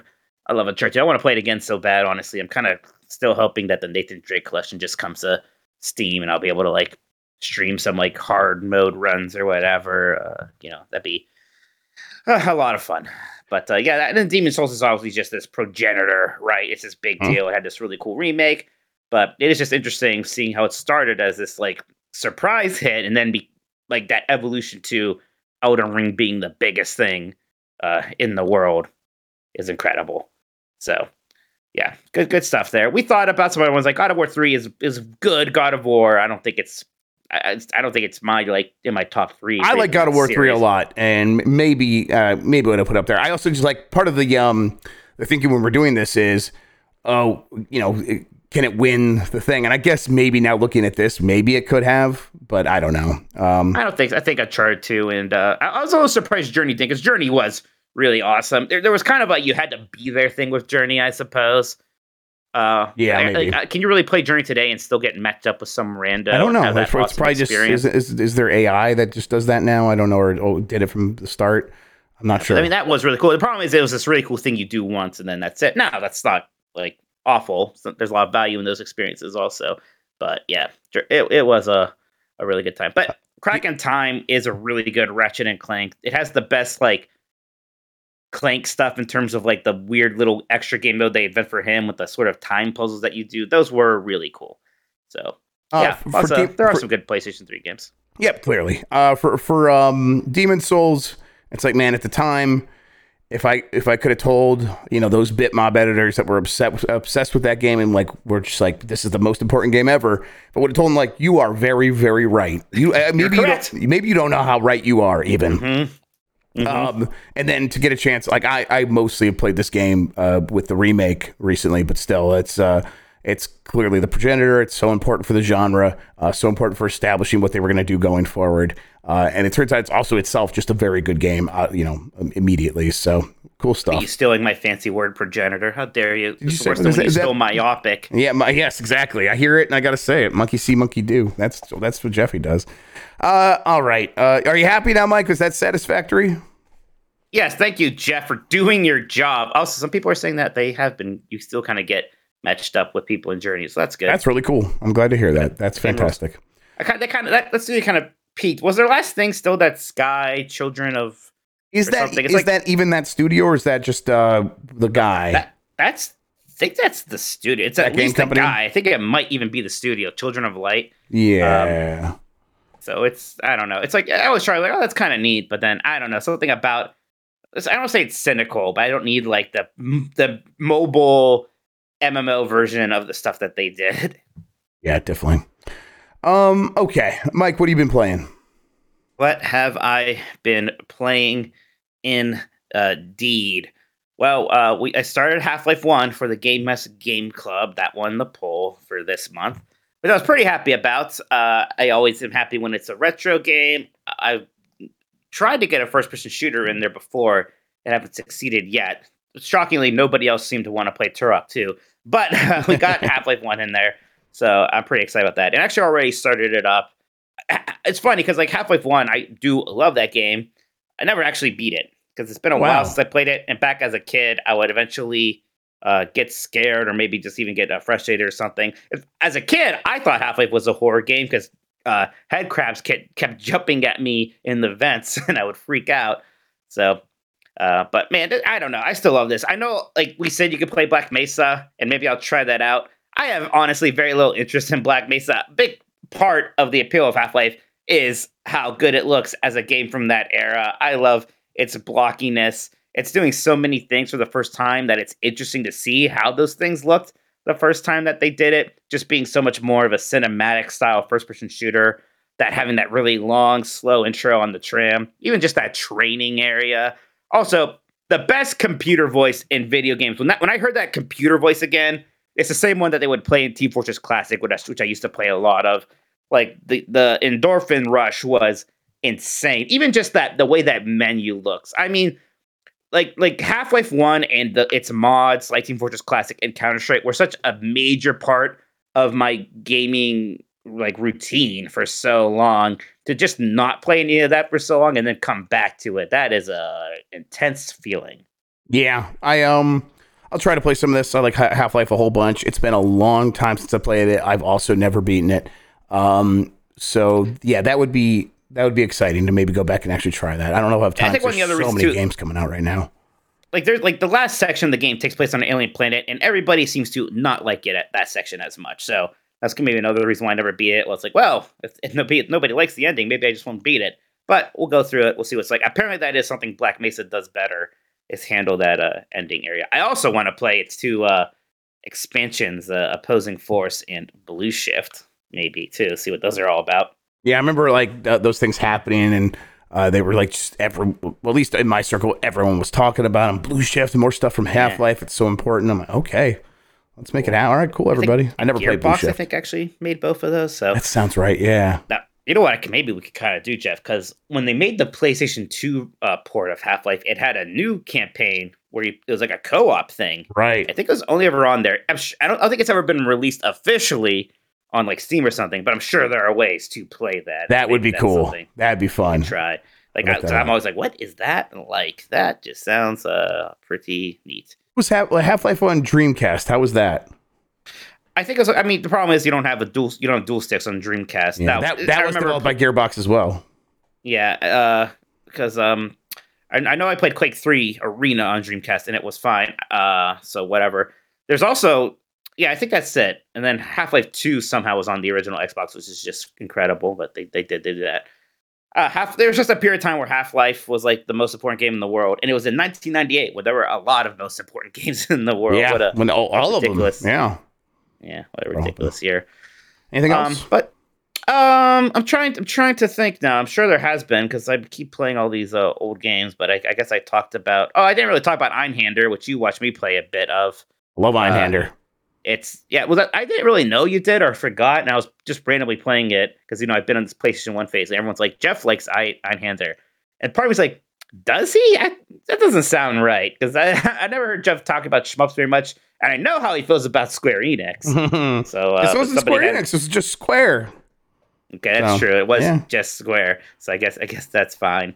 But it is a really, really fun game. Its whole kind of gimmick of you pick up the weapons literally from enemies and like grab them with these arms.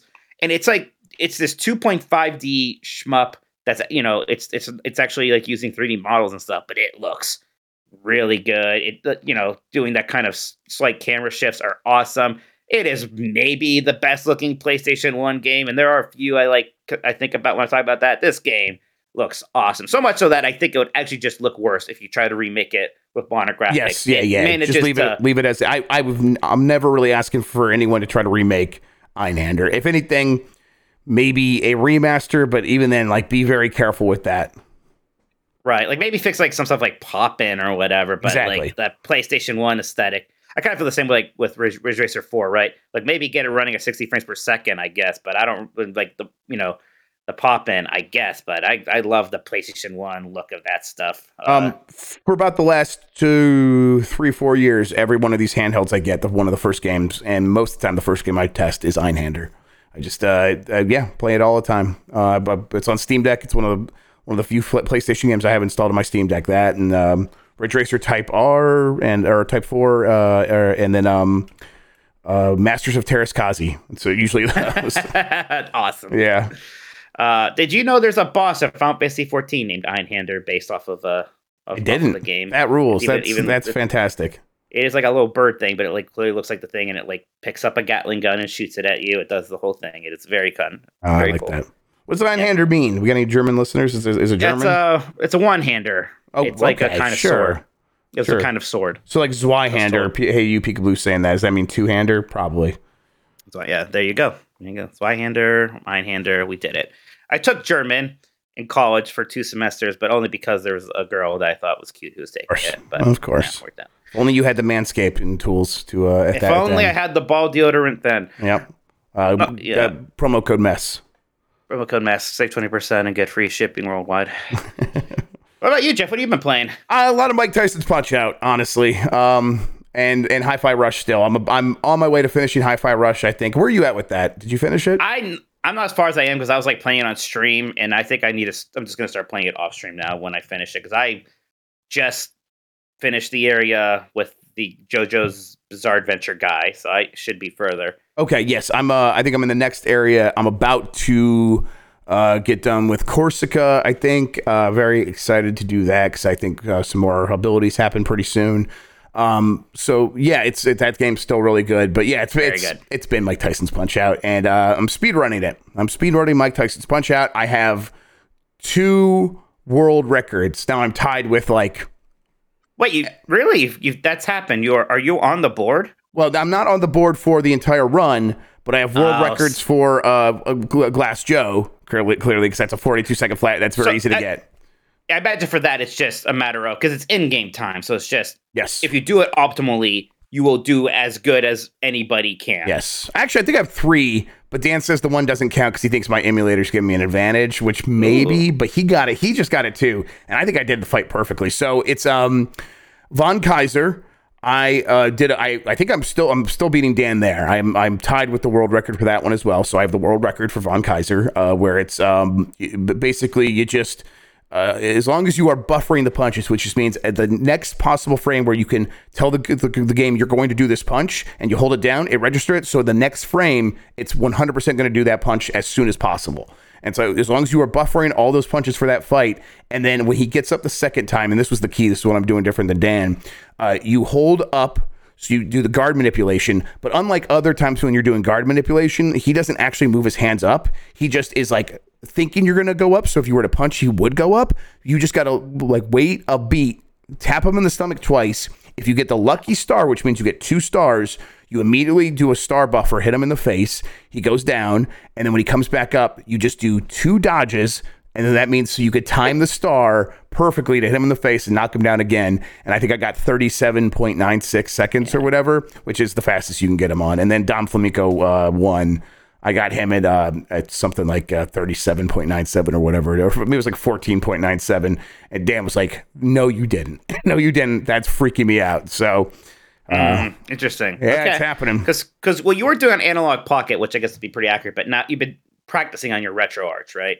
Yes, I've been practicing on an emulator, which is definitely not... RetroArch is not legal. I'm not trying to submit in any of these. Just practicing because save states and all that. Exactly. It's just easier to practice. Juicy. Exactly. Just getting juicy. And then... what is it? The Analog Pocket itself is not viable either. It's that I might try to petition, but I'm also talking to somebody who's going to sell me their Mister at a pretty good price. So I'm going to do that, and I'll have a Mister, and I'll just use that, and I'll show Dan that it's easy. I'll do that. He has since done Don Flamico won at that world record pace as well. So he's like, okay, I did a 14.97. So apparently there's like only 100 people or whatever who submitted for that world record time. So I can go do that as well. Be tied for the world record with everyone else. That's surprising. Yeah. I kind of want to get a Mister. Yeah, I'm going to mess around with it so you can at least get a look at it. Yeah, maybe I need to see it because I kind of get what it is. I still don't exactly get what it is. I think I just need to see it in person to really understand, because like it's basically just very fancy emulation. I know isn't really the word, but it's basically it's emulating hardware. So the FPGA is just a big chip, and you can shut off logic gates inside this chip in a certain way to then exactly behave the way these classic chips did, and behave just like these old consoles. And you can do it for like the sound chip as well, and all these other things. So like, if I wanted to play Sega Saturn games on this, would it be perfect emulation? Well, so Sega Saturn, I think, is one that is too complicated, and the core. I don't think I think they're just getting a PlayStation core like up and going. So it's working on it. Yes, so, and maybe someday. Maybe someday, maybe with a next generation FPGA. Like the FPGA is probably not big enough to do Saturn's messed up like double CPU stuff that's happening with that thing. Right. Yeah. But otherwise, possible. I mean, when the FPGA works as it should and the cores are fully developed, it is ideally perfect emulation in that every game will behave on the FPGA the way it behaved on the original hardware. And that's the idea, with the same amount of lag and emulation, or lag and latency, which with Mike Tyson's Punch-Out ideally is 0. So we'll see. And I can with the Mister, I can put it out to a CRT and to my capture gear simultaneously. So it's like that might be a good thing as well. And I can play on a CRT. People are asking did I settle on a controller? Right now I am using the 8-Bit Do PC Engine controller, because it's kind of like an NES controller, and the D-pad's been pretty good on this one. So that's hilarious. Yes. You're literally using a TurboGrafx style controller. Yeah, TurboGrafx style controller, yes. TurboGrafx for life. Yep, and it's 2.4 gigahertz, so not Bluetooth, so I think that's good too. Mount Rushmore of TurboGrafx 16 games win. Yeah, there we go. Let's do it. Yeah, it is a cute controller. I agree. I like it a lot. It feels nice. Good stuff. Yep, good absolutely. Stuff. I'm going to be playing a lot of Mike Tyson's Punch-Out, though. That's where I'm at. I'm going to be streaming tomorrow night. I'll probably play some of that.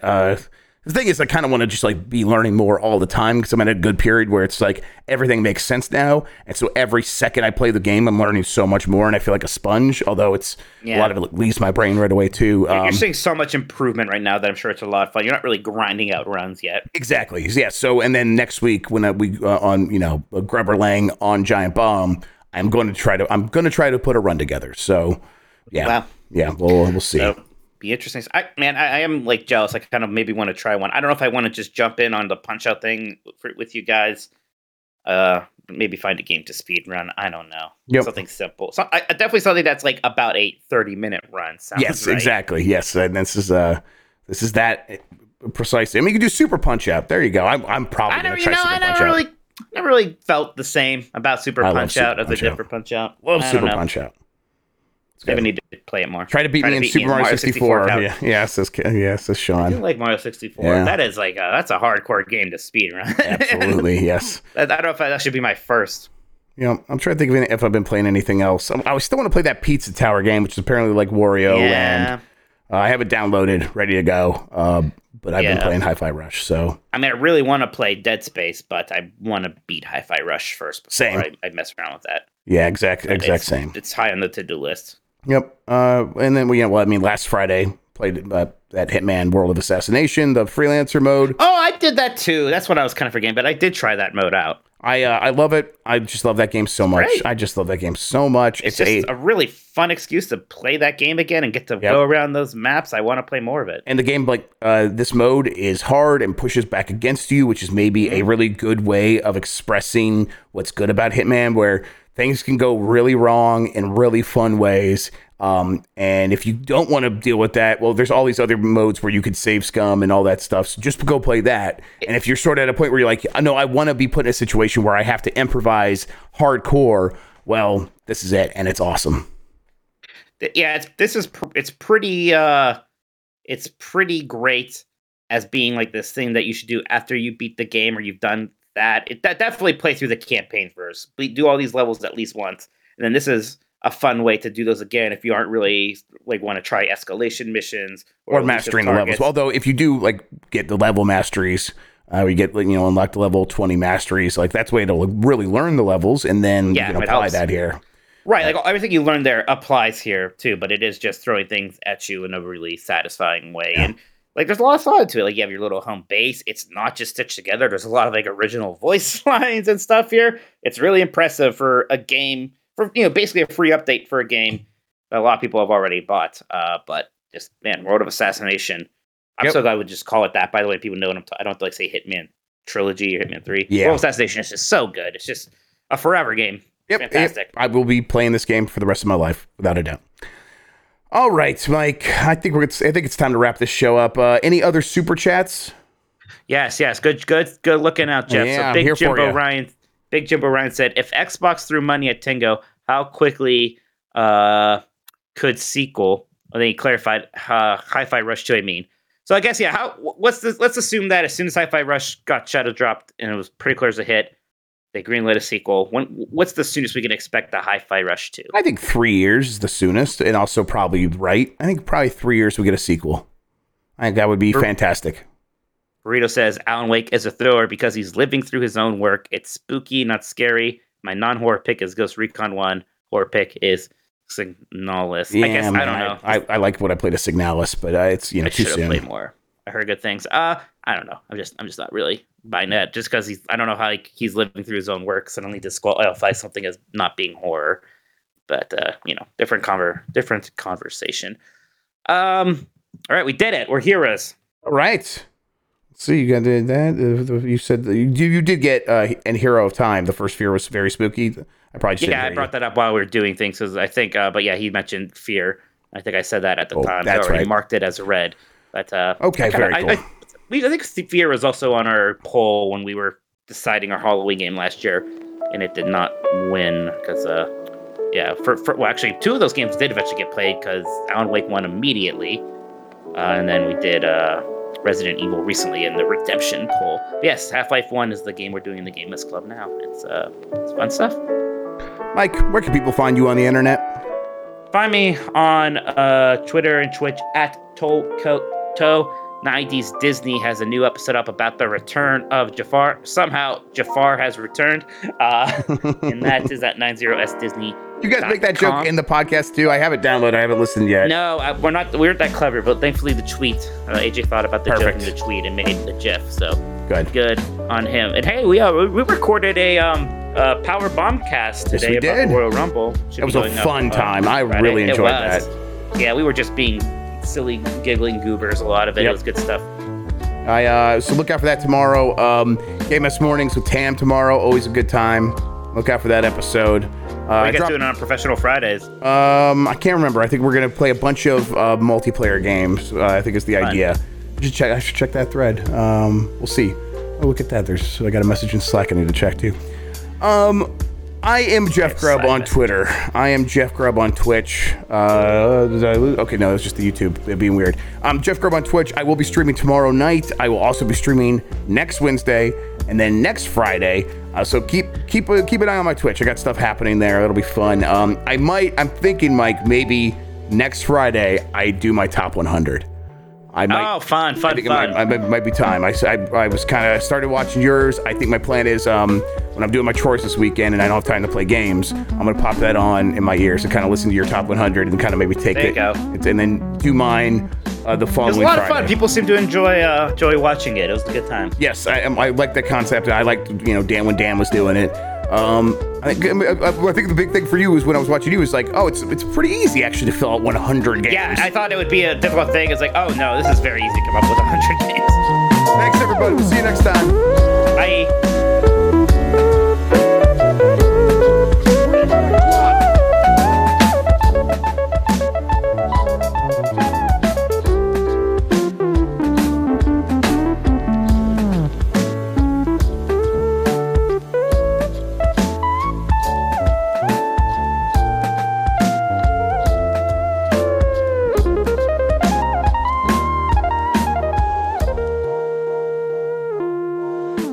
Didn't Greg Miller right in my mouth, please?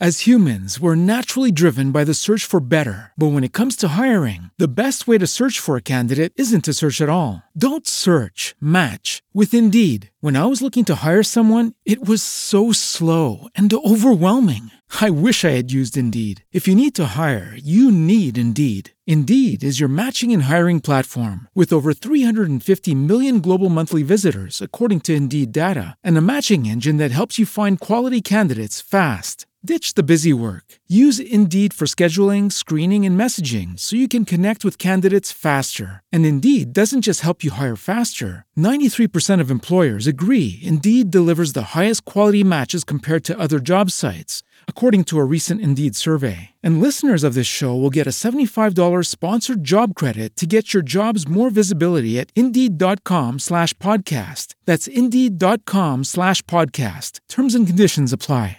Hello, it is Ryan, and we could all use an extra bright spot in our day, couldn't we? Just to make up for things like sitting in traffic, doing the dishes, counting your steps, all the mundane stuff. That is why I'm such a big fan of Chumba Casino. Chumba Casino has all your favorite social casino-style games that you can play for free anytime, anywhere with daily bonuses. That should brighten your day a little. Actually, a lot. So sign up now at chumbacasino.com. That's ChumbaCasino.com. No purchase necessary. VGW Group. Void where prohibited by law. See terms and conditions. 18+. With Lucky Land Slots, you can get lucky just about anywhere. Dearly beloved, we are gathered here today to... Has anyone seen the bride and groom? Sorry, we're here. We were getting lucky in the limo and we lost track of time. No, Lucky Land Casino. With cash prizes that add up quicker than a guest registry. In that case, I pronounce you lucky. Play for free at LuckyLandSlots.com. Daily bonuses are waiting. No purchase necessary. Void where prohibited by law. 18+. Terms and conditions apply. See website for details. BRB. All right. How'd everyone feel about that? Getting a little update about the league, because I know most listeners aren't in there. It's for our patron members. Is this the right forum for that? Because I think there's some interesting stuff in there. Maybe we can work on how we present it. But I don't know. I liked it. Very good. Okay, cool. Because it's I want to see what people think is happening with games. Say Sean loses even if he wins. That's a good point, Uncharted Wolf. I can just do that. This is my show. That's right. Say it again, Wolf. I dare you. Damn it, there he is. I liked hearing Mike get dunked on. That's a very good point. If we can keep that going every week, that'll be very good. I can right now. This man spent $80 on two games. He really doesn't know how it works. No, he really doesn't, clearly. Let's see. How do I... That's Fantasy Critic. I wonder if this is the right one. Yeah, Zoa Energy Gaming is right there. Let me log in.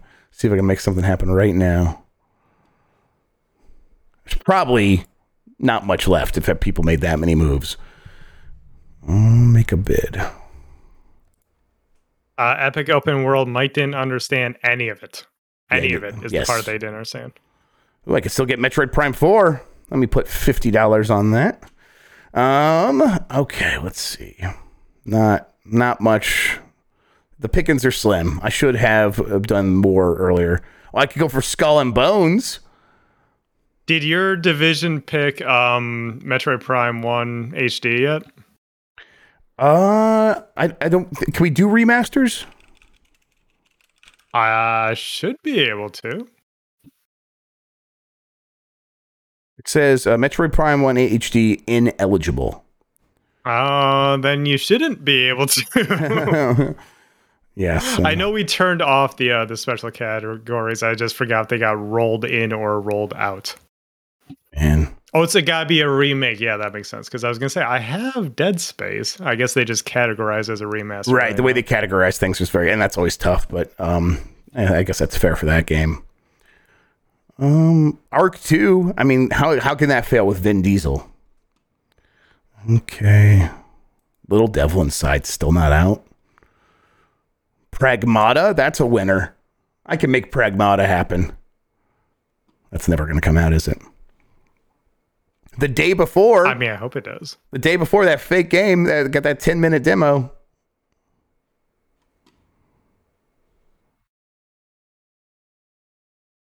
Yeah, I don't. The pickings are very slim. Well, I can do Crime Boss Rocky City. If you don't value the game whatsoever, go for it. Actually, this one might be worth it.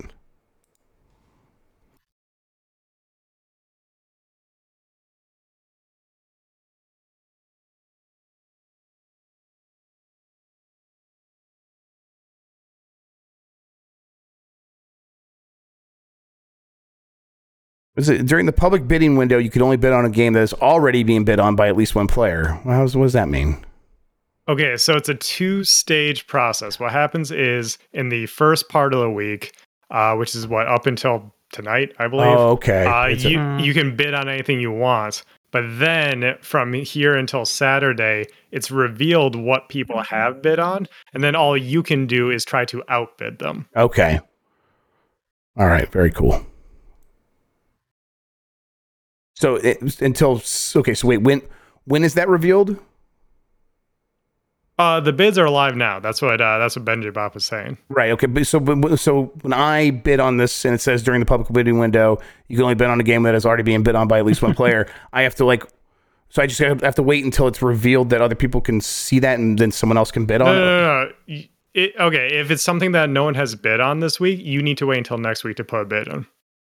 Oh, we're in that part. Okay, we are already in the second phase. That's what you meant. We're in the second phase. Okay, yes. All right. Okay, so then, let me see what people have bid on. Yeah, I'm trying to think if this is going to confuse anyone. The counter bidding phase, you could kind of. Sure.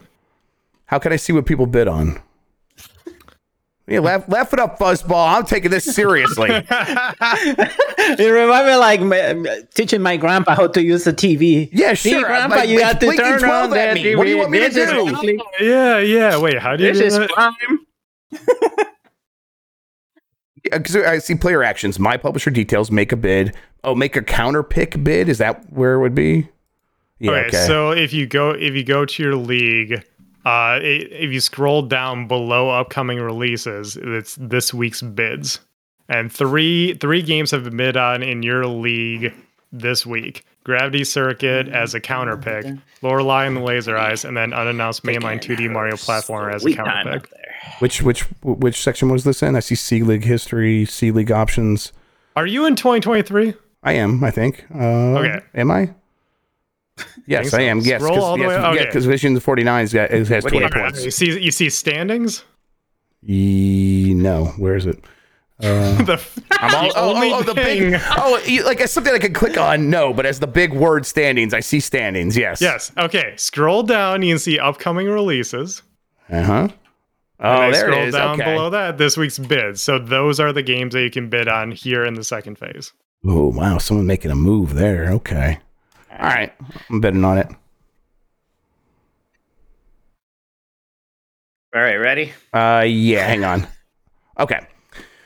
It stopped blinking 12. We did it. I just had to turn it to channel 3, guys. Okay, let's get back into it. Let me end this poll too. It's not like it was like a look. Like it was an insane blowout. It was like almost 40 to 60. Yeah, so it's just a 40-point split or whatever. People were acting like it was ridiculous. God. Okay. Campy. As humans, we're naturally driven by the search for better. But when it comes to hiring, the best way to search for a candidate isn't to search at all. Don't search, match with Indeed. When I was looking to hire someone, it was so slow and overwhelming.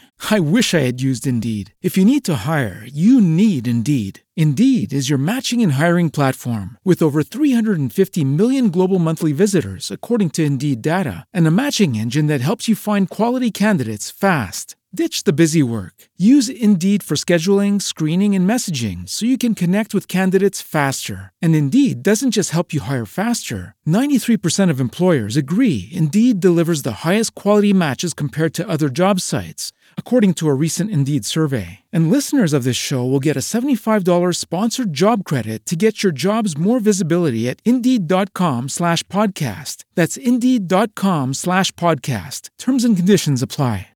Lucky Land Casino, asking people, what's the weirdest place you've gotten lucky? Lucky? In line at the deli, I guess? Aha, in my dentist's office.